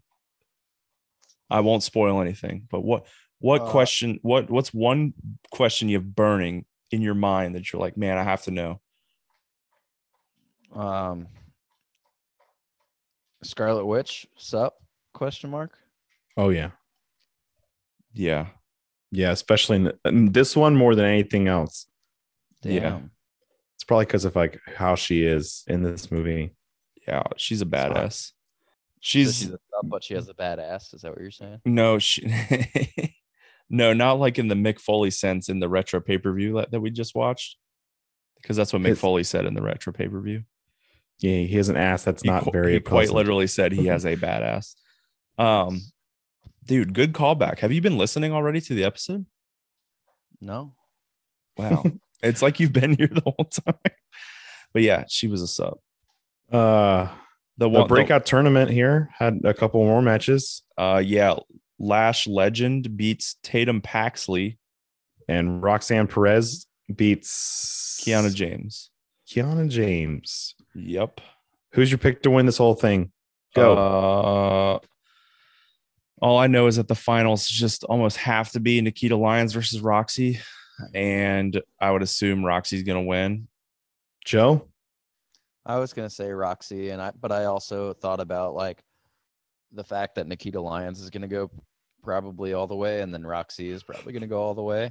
So I'm kind of confused about the face-face dynamic, and uh, that's when the the finals for the breakout tournament last year, which was a men's breakout tournament. That's when uh somebody turned heel. Duke Hudson. That's when Duke Hudson turned heel last year, right? No, he was a heel throughout the entire tournament. Was he? Yeah. It was Carmelo Oh, Hayes that went heel. Hayes heel at the yeah. Oh boy. was a face beforehand. So I'm thinking Nikita Lyons would probably make a better heel because she has a more heel look. Roxy just looks so young and innocent. What what Wow. looks so heel about her? I don't know. She just looks like she does bad things.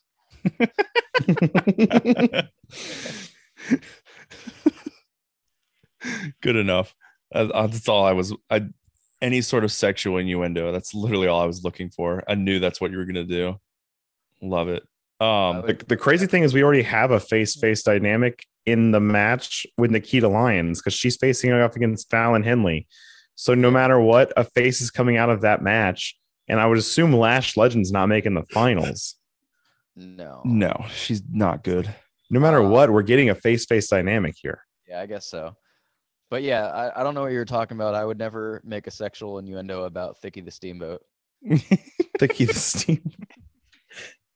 Thicky Steamboat. Oh Jesus. They never Um, end. Other big news coming out of this: uh, NXT is going back on the road. Nice. That's awesome. They're staying mostly in Florida though. Yeah, they are.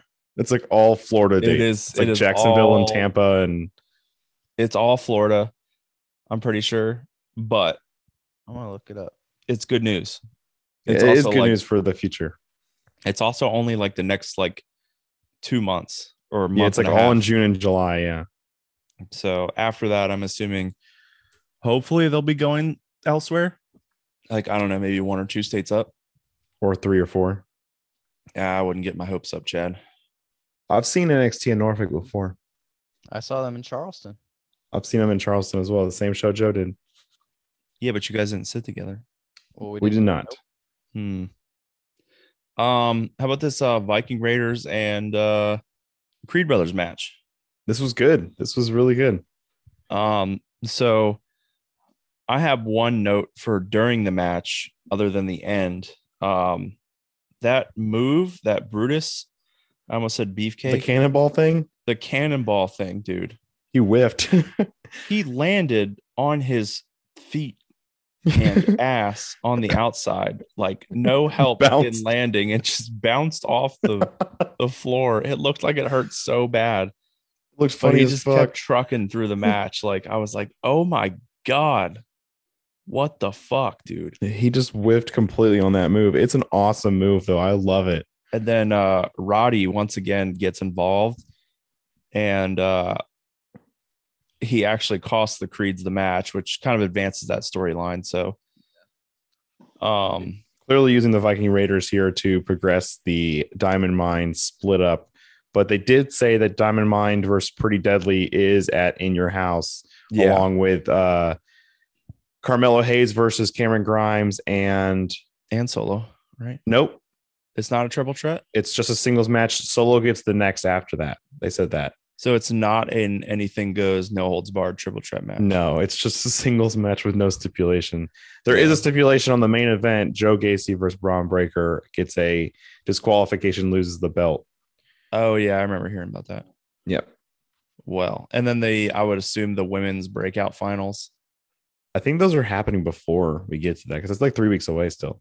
Mm, Mm, I do think we're going to add some Mandy Rose versus uh, Indi Hartwell or Wendy Choo or something. Oh, probably Wendy Indi Hartwell. I don't actually. I don't know. Her versus Indi Hartwell is this week, this next week. Not for the title though.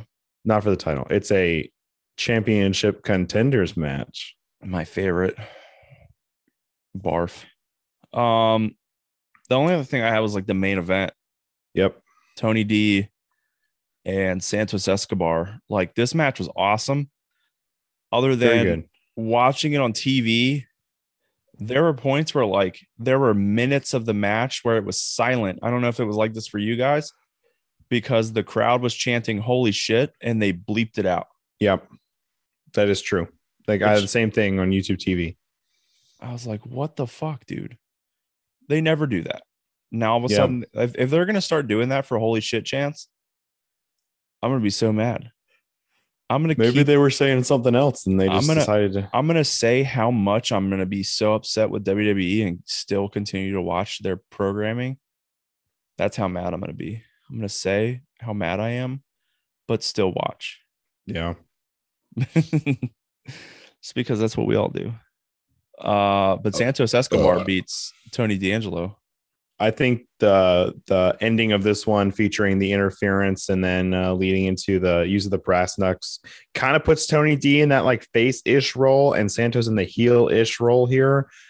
And I'm uh, I do want to see more of this though. Uh, Maybe like a war games. Ooh. Way too far away for that. Yeah, it's too far. It's like five months. You remember how still. early I tried to like predict that last year and how Oh yeah, we completely Legado versus I was? uh Swerves faction, whatever they Yeah. were called. yeah, that didn't What, work. what were they called? Hit row, hit row. Hit Yeah, row. they were so raw. they were so raw. on Man, SmackDown for how one quick, week. How quickly we forget. Who was in War Games last year? Oh, never mind. It was Black and Yellow versus. uh 2.0. 2.0. Yeah, it was awesome. Yeah. And then Highest- highest Toxic rated match. Attraction versus uh Cora Jade's team. Core Jade's team. Raquel and Raquel, Dakota. uh, and someone whatever else. Whatever her new name is, uh, Kay Lee Ray. Yep. Yeah. Nailed it. Nice. Moving on. Wait, no. Who else was on Toxic Attractions team? Because it's four on four. Dakota was on their team and Io Shirai was on Raquel's team. Oh, nailed it. Boom. Nailed it. Well, Got it. Um, Oh, Io Shirai. Yeah, she uh after Cora got hurt, wasn't she the one who tried to like shove uh Cora's shoulder back in her socket? Yeah. That's exactly what happened. the Yeah. alleged socket. Yeah. The alleged shoving. Yeah. All right. Um, let's get into dynamite because we're running a little long. Um, we started with the Owen Hart Cup. We can just talk. Uh, well, I guess there was a lot of Owen Hart Cup matches here. Uh, so first was Samoa Joe versus the Joker, who ended up being Johnny Elite. Did you see that AEW screwed up the the tweet for who was all elite? No, They ta- they tagged uh they it was Johnny they, they tagged his Twitter name and it was they tagged Johnny Gargano oh no way! Yeah. I did not see that. Yeah, they accidentally tagged the wrong person. and they tagged the wrong Johnny. It's actually pretty funny. Do you think Johnny Elite's making a actual run here, or do you think he's just making a one off? I don't think it's a one off. I think it's one of those like he's one of these old guys that they signed again, like that they signed, and So I didn't see a I didn't see like the picture of like Johnny Elite is elite. I think I did. I mean that's his name now though. Like no, he just changes his name everywhere he goes. He's Johnny Lucha in AAA, or he's Johnny Mundo, and he, he he can change his name in for one match. Johnny Impact. Yeah, like John Morrison. I don't think this is like a permanent thing. Huh. I don't think so either. I just think like he's going to be doing lots of one offs, Yeah, I think he's just trying to make the rounds before he like calls it quits. possibly. Um, Samoa Joe obviously wins here. Uh, and then on the other side, Kyle O'Reilly and Rey Fenix. That was good. very good match. Um, Kyle O'Reilly advances there, and we can even take it to the main event here, where we had the semifinal match of Adam Cole versus Jeff Hardy. Also very good, or not. I don't think as good as uh, O'Reilly and Fenix, Yeah, but Not as good. so we have Adam Cole in the finals versus the winner of Samoa Joe and Kyle O'Reilly, Ooh.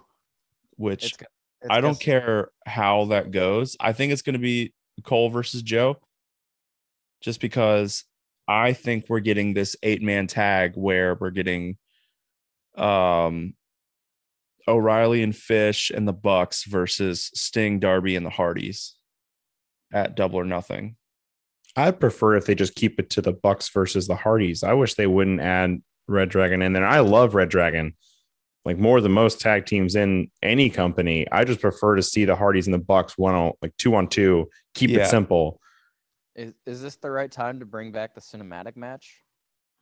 Ah, please don't do that. No, No. because they just talked about that in the Jericho Appreciation Society thing that they weren't going to do stupid shit like that. And that was from another time and another era. Yeah. And getting to that, like, I loved, I actually kind of really enjoyed this segment. Jericho, for one, like his comments on every single person in the ring were just vicious. Dude, he cannot be saying that Moxley comment, dude. That's fucked. That has to be bought off on. I get it. That's still fucked. And it was more to take a jab at Regal, I think.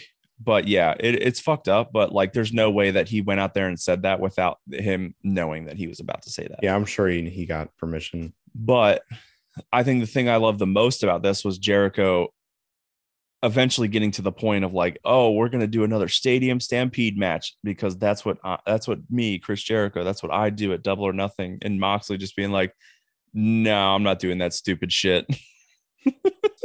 We're instead going to do a five on five, all fucking hold, no holds barred craziness. Yeah, gonna be fucking legit. which is probably gonna get the same amount of beers, but I I do appreciate the fact that Moxley saying like it's gonna be in front of a live screaming crowd.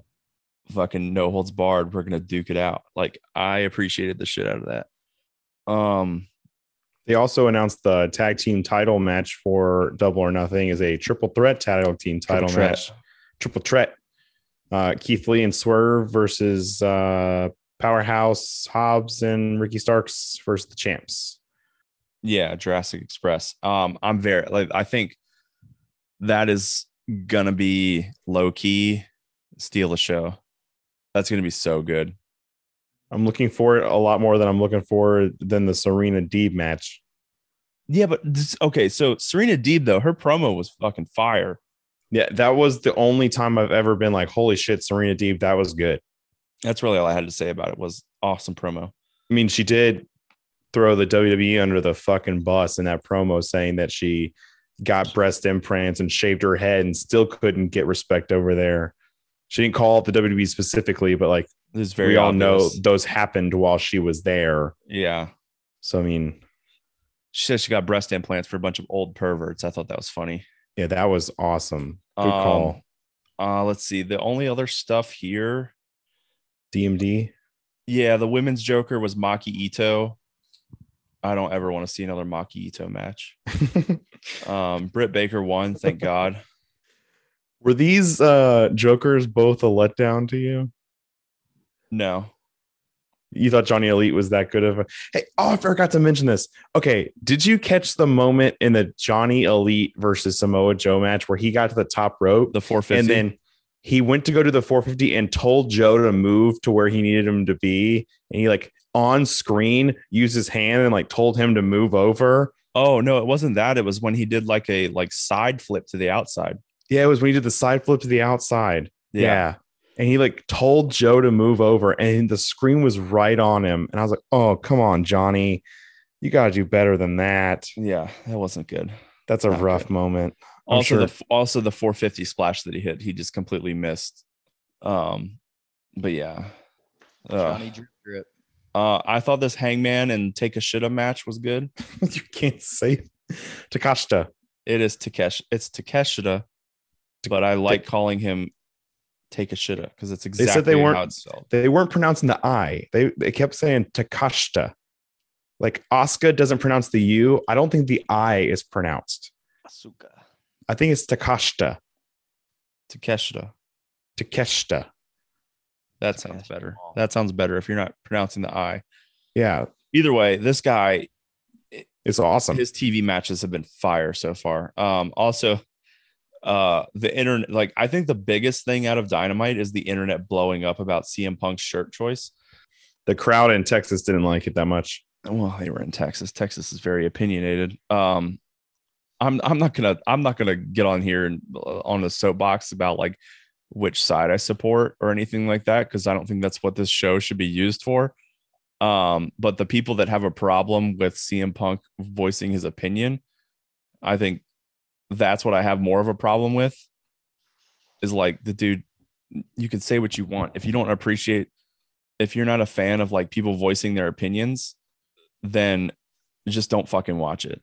I don't know. Yeah. That's kind of my take on it. And that's all I have to say about that Yeah, I'm not. I don't want to get into this fucking political um, debate. Yeah, this pol- Yeah, exactly. Thank you. Drunk. Uh, especially while yeah, especially while I'm drunk. Um, did I have anything else? I do not have anything else. I have a oh JR. no, I have I have my negative. I forgot to tell you. I mentioned it earlier in the night. Wait, I have a JR quote before you get to your negative because I feel like this might be good. Uh, this was after the Britt Baker match, and Toni Storm came out, and JR said, "How great does Toni Storm look?" Yeah. Bonk. Sup. JR's horny again. Uh, I missed the news. Did you guys talk about uh, the Authors of Pain's new uh, new company at all? That's their company? Yes. No, I, d- I saw that match card with a bunch of former WWE people on it though. And they called in all their favors all at once to make one paper one card that looks awesome. Yeah. Lana and Nia Jax, dude. It's uh it's uh Adam Scherr or Braun Strowman. I'm just gonna use WWE names. Uh Braun Strowman versus some boxer, UK boxer who just retired. Uh Nia Jax versus Lana. Authors of Pain versus Weston Blake and Steve Maclin. I know Weston Blake is uh Blake and Murphy and Maclin. Blake and- Steve Cutler. Yeah. Steve Maclin's really good over an impact. Yep. Uh, Killer Kross, Jonah, and Samuray Del Sol. He was uh, what was? Kalisto. Kalisto. Kalisto, yeah. That's actually probably that was probably actually good. Yeah. Uh, then they have Madison Renee and Tennille Dashwood or Emma, and Deonna Purrazzo and Chelsea Green for the tag team champs. Probably also good. Dean Yeah. Muhtadi, who is uh, Um Mojo. Uh, Hype Bros. Yeah, Mojo Rawley versus Lince Dorado, who is Lince Dorado. Mike probably Bennett also good. versus Biff Busick, who's uh, Oney Lorcan. Oney Thank you. Man. I'm crushing these right now. These are so Uh, hard. We should have done this trivia. Fandango versus No Way Jose. Not good. That's yeah. not going to be good at all. But the you know, match- Fandango is over in NWA is Dirty Dango now. Dango. That's what he is in that in the on that card. He was Dirty Dango. Um, Dirty Dango. but yeah, I want to give you a Dirty Dango. That They're does sound like a by, very uh, rough sexual move. they're now going by Legion of Pain. Yeah, I had a Legion of Pain when I got the Dirty Dango. I'm gonna have a legion of pain after this when I wake up tomorrow. It's gonna be All right. rough. You're negative though, Chad, for dynamite. Yeah. Okay. We whipped a man on live television. Oh my god, we completely fucking missed this. Yeah. We whipped a human being in handcuffs on national television. They did that to Cody too. No, I didn't like it then. And I don't like it now. So, do you not like the strap match? The concept of the strap match? I, the, the concept of the strap match doesn't overly bother me because it's in the confines of a match. It's like both people have the capability to do that. They put a man who, in order to become free of a contract, in handcuffs and whipped him in the middle of the ring. Yeah, I could kind of see some things that are wrong with that. Gotta the way I honest when- phrased gotta it was honest- very specific. Gotta be honest, when I was watching it, I didn't think of that. And I was just like, damn, MJF's such an asshole. But then uh, uh, Wardlow was just smiling, and I was like, oh, this is awesome. But I mean, they put Wardlow over really hard with that, but, but me being shit. me, me being me, I could totally see where I would be too dumb to realize the bigger picture there. that's a pretty big negative of decision making in AEW being really questionable. Yeah, yeah. You know, when you put it like that, And that's all I have to say about that. MJF the heel that much more of a heel, I mean, he already was. but just even more. I do wish they just didn't do the same exact stipulation they did when MJF and Cody had their match. It's kind of Yeah. boring in that sense, but I I still thought that Dynamite was good. We're we're Yeah. I think we're out of lull season, like I said last week or two weeks ago. So Yep. Dynamite's Dynamite's been good last couple weeks, so that's good. Um, Want to get his trivia? quick trivia since we missed it last week. Yeah, I don't. I only have ten questions, and they're not hard questions. I feel like I went easy on you guys. themed. Oh man. All right. Joe has a chance to Joe has a chance to win here then. Yeah, but it's early NXT before 33. All right, Joe. I'm gonna let you start this week. Okay, we're gonna Okay. switch it up. All right, uh, just for everyone's uh, situational awareness, Dylan has won four of the five rounds of trivia. Uh, you do have one time when you can use the multiple choice. I am going to be changing that up soon, though, where I give you the multiple choice for everything and change the point values. But we'll do that next time. Ooh. Yeah. So this time you get one opportunity to go for multiple choice. Joe, are you ready? Yeah. The first belt made for the revamped NXT in 2012 was the NXT Championship. A tournament was held to crown the first ever champion, the tournament being won by Seth Rollins. Who did Seth Rollins defeat in the finals? Oh, it's so easy. I, I was hoping you were going to ask who won the tournament. Uh, Come on, dude. You got this. But at the same time, I hope you don't got this. I might not have this. Uh, Seth Rollins. Oh man, I might. I, I knew this at one point. You still know this. If You just don't know that you know it. I still know this. Yeah. Uh, be even worse if I used my multiple choice and I still got it wrong. Do it, dude. You won't. sure, I'll use it. No way. All four of the multiple choice were in the tournament. A. Michael McGillicutty. B. Jinder Mahal. Mm, C. Bo Dallas. Or D. Adam Rose. mm-mm. It's gender. Jinder Mahal is correct. Yeah. Dude, that is not what I was gonna say. I'm so glad. I'm so glad. Who I were you totally gonna thought say? it was Big E. No. Interesting. That he wasn't even in the tournament. I know. Oh, well, I don't. I didn't clearly. Okay. I'm really glad you did that. I would have looked like such a fucking idiot. Wow. Joe, I wish you'd almost get that wrong just to watch Dylan be a big dumb idiot. Um I probably would have said Bo Dallas. uh all right, so Joe got his first point. Or uh, Dylan, are you ready? I guess. I'm not. I'm. I'm feeling very defeated already. Before the end of the year 2012, Seth Rollins had already lost the belt. Who defeated Seth Rollins to become the second ever NXT champion? Big E. That is correct. Perfect. oh god. That was that was Oh. good. Uh, as soon as you said Biggie as your that's what I was gonna say. I was like, I mean, I don't want to read him this question.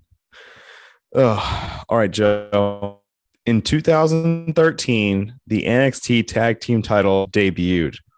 The British Ambition were the first team to win the inaugural titles. Okay. That tag team consisted of Adrian Neville and whom? Uh, Neville won it twice. Uh, Fuck. Fuck. Simon Gotch was the second partner. I don't think it was Simon Gotch the first time. Mm. I know who one of his partners was, but he's not British. Yeah, I'm. Fuck. Uh, uh, I know this is not going to be right, but I'm just going to say it. Simon Gotch. Incorrect. That's his second partner. I'm only Dylan? gonna, s- I'm only gonna say the partner that I know he was with because I don't know, or at least that I think I know that he was with. I have to stop saying I know things because clearly I don't. Uh, Corey Graves. Corey Graves was who he won his second title with. Yeah. Oh, I was wrong. Oh, never mind. I know who Gotch was with. A- yeah, Gotch was Aiden- with Aiden Aiden English Yeah, and the Vaudevillains. odd villains. Uh, Aiden Adrian Neville won his first one with Oliver Grey. Who is that? Wow. I don't know. I just know they won the first ever NXT tag team titles. You're a dick. You said these were easy. Some of them are really easy. Most of them are really easy. Well, I hope I got the easy ones again. All right, Dylan, are you ready? Yeah. The women's title also debuted in 2013. Paige very famously won the belt first, but whom did she beat in the finals of the tournament to win that belt? Multiple choice. A. Sasha Banks. B. Charlotte Flair.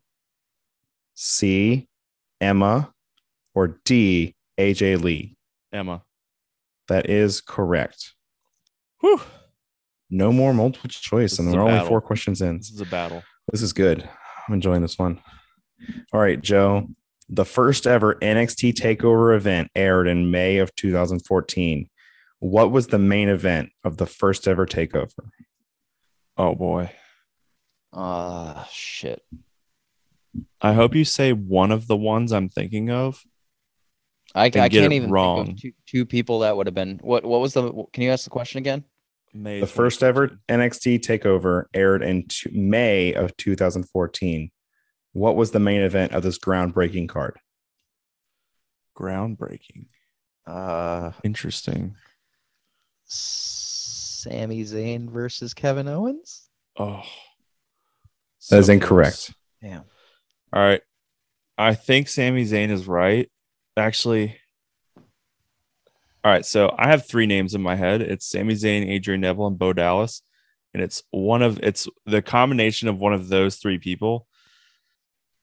Oh man. May 2014. I feel like it's not Sammy. I'm gonna say Adrian Neville and Bo Dallas. You are one event off.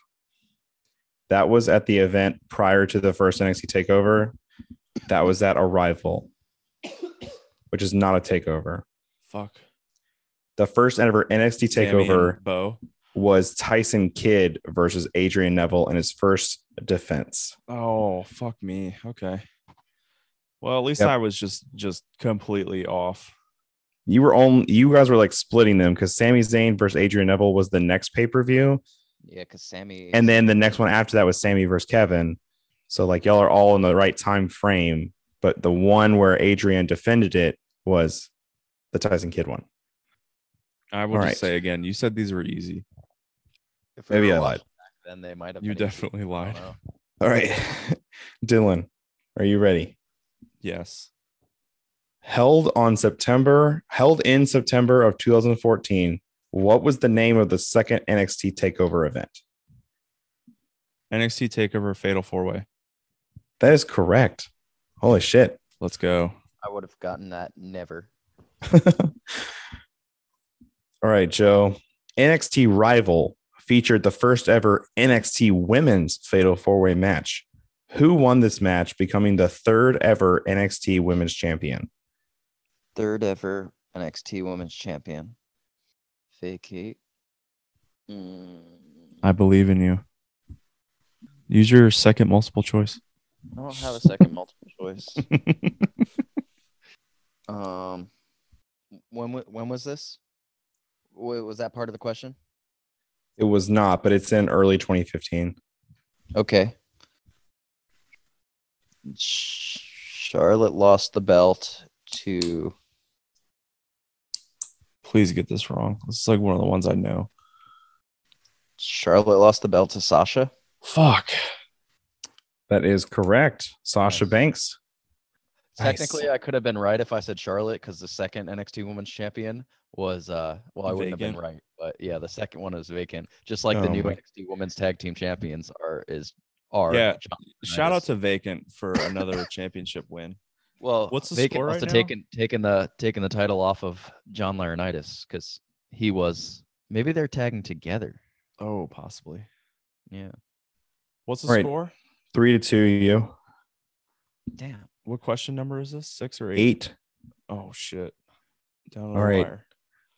Dylan at NXT Takeover Brooklyn. The NXT Championship was defended by Finn Balor against Kevin Owens in what kind of match? Ladder. Final answer. That is correct. Woo! Yes, boy. Joe, in 2016, NXT began with a bang with NXT Takeover Dallas. He said bang. Bang. Who began the longest reign in NXT Women's Championship history with her win at that event? Asuka. That is correct. Okay, now I see where these easy ones come in. The more recent they get, the easier they become. Yeah, because y'all watched all of those. The ones at the beginning, y'all didn't watch Jinder Mahal versus Seth Rollins. No, not at all. Why would I want to watch that? I did watch Jinder Mahal in his WWE Championship run. We've already mentioned it once before you got in here, so now it's twice. Yeah, we've also added the the thing that the another thing that we hate that we hated that we talk about way too much is um fuck, what was it called? The pay-per-view. uh, Capital Carnage. Capital Carnage. All right, Dylan. I think I won, right? No, if you don't get this right and he gets it right, it would be a tie. Do you have a tiebreaker question? I don't. What the fuck? All right, so I have I can this I can pull one up real quick and we I can have go to get for this it. right. It's fine. I have to get Jeopardy this right. style. Yeah, we could go like back and forth until someone one gets to one 10, wrong. How how hard is this next question? You'll figure it out when I ask it. Just let me fucking ask it. All right, dude. Just, I don't know what you're waiting on. NXT The End occurred in November of 2016, featuring featured what tag team becoming the first ever two-time NXT tag team champion? You've got to be fucking kidding me. Oh no. No. No. There's so many tag teams that come to mind here. At the end of 2016, November. Yep, the revival. that is correct. Thank started God. the the the golden era or p- one of the golden God. eras of NXT was the revival and DIY, DIY. Yeah, from dude. them and then authors of pain and they had that Chicago ladder match. Oh. Well, even before that, they had American Alpha in there too. Yeah, the American Alpha mat. I was trying to think of who American Alpha won it off of, and I was like, all right, yeah, it was the revival, so it has to be them. that was the first golden era of NXT. Well, that does it for trivia. Um, and the show. Joe, do you have anything else you want to add to the show that you weren't here for? Can't wait for Hell in a Cell. Just like Hell in a Cell with The Fiend and Seth Rollins. I was so excited and I don't want to be let down like that. God damn it. Just remember the cell's gonna do be red again. and it's gonna suck. But yeah, that uh that rounds out the episode. Uh next week we have predictions. Yes. Yep. God. Yeah, predictions for double or nothing, right? Mhm. Fact. Fuck yes. Yeah, next week predictions for double or nothing. The go home show for uh, shows for Rampage and Dynamite. Uh, more build to Hell in a Cell and NXT ta- uh, not takeover NXT in your house on Raw, SmackDown, and NXT. It's going to be great. We'll we'll see if Joe shows up next week. We're happy he was here this week. And that's all I got. We have been, or uh, as always, you can follow us on Twitter at DDT WrestlePod. We have been the Drunk Dudes, Dylan and Chad, and Sober Joe. And we'll catch you on down the road.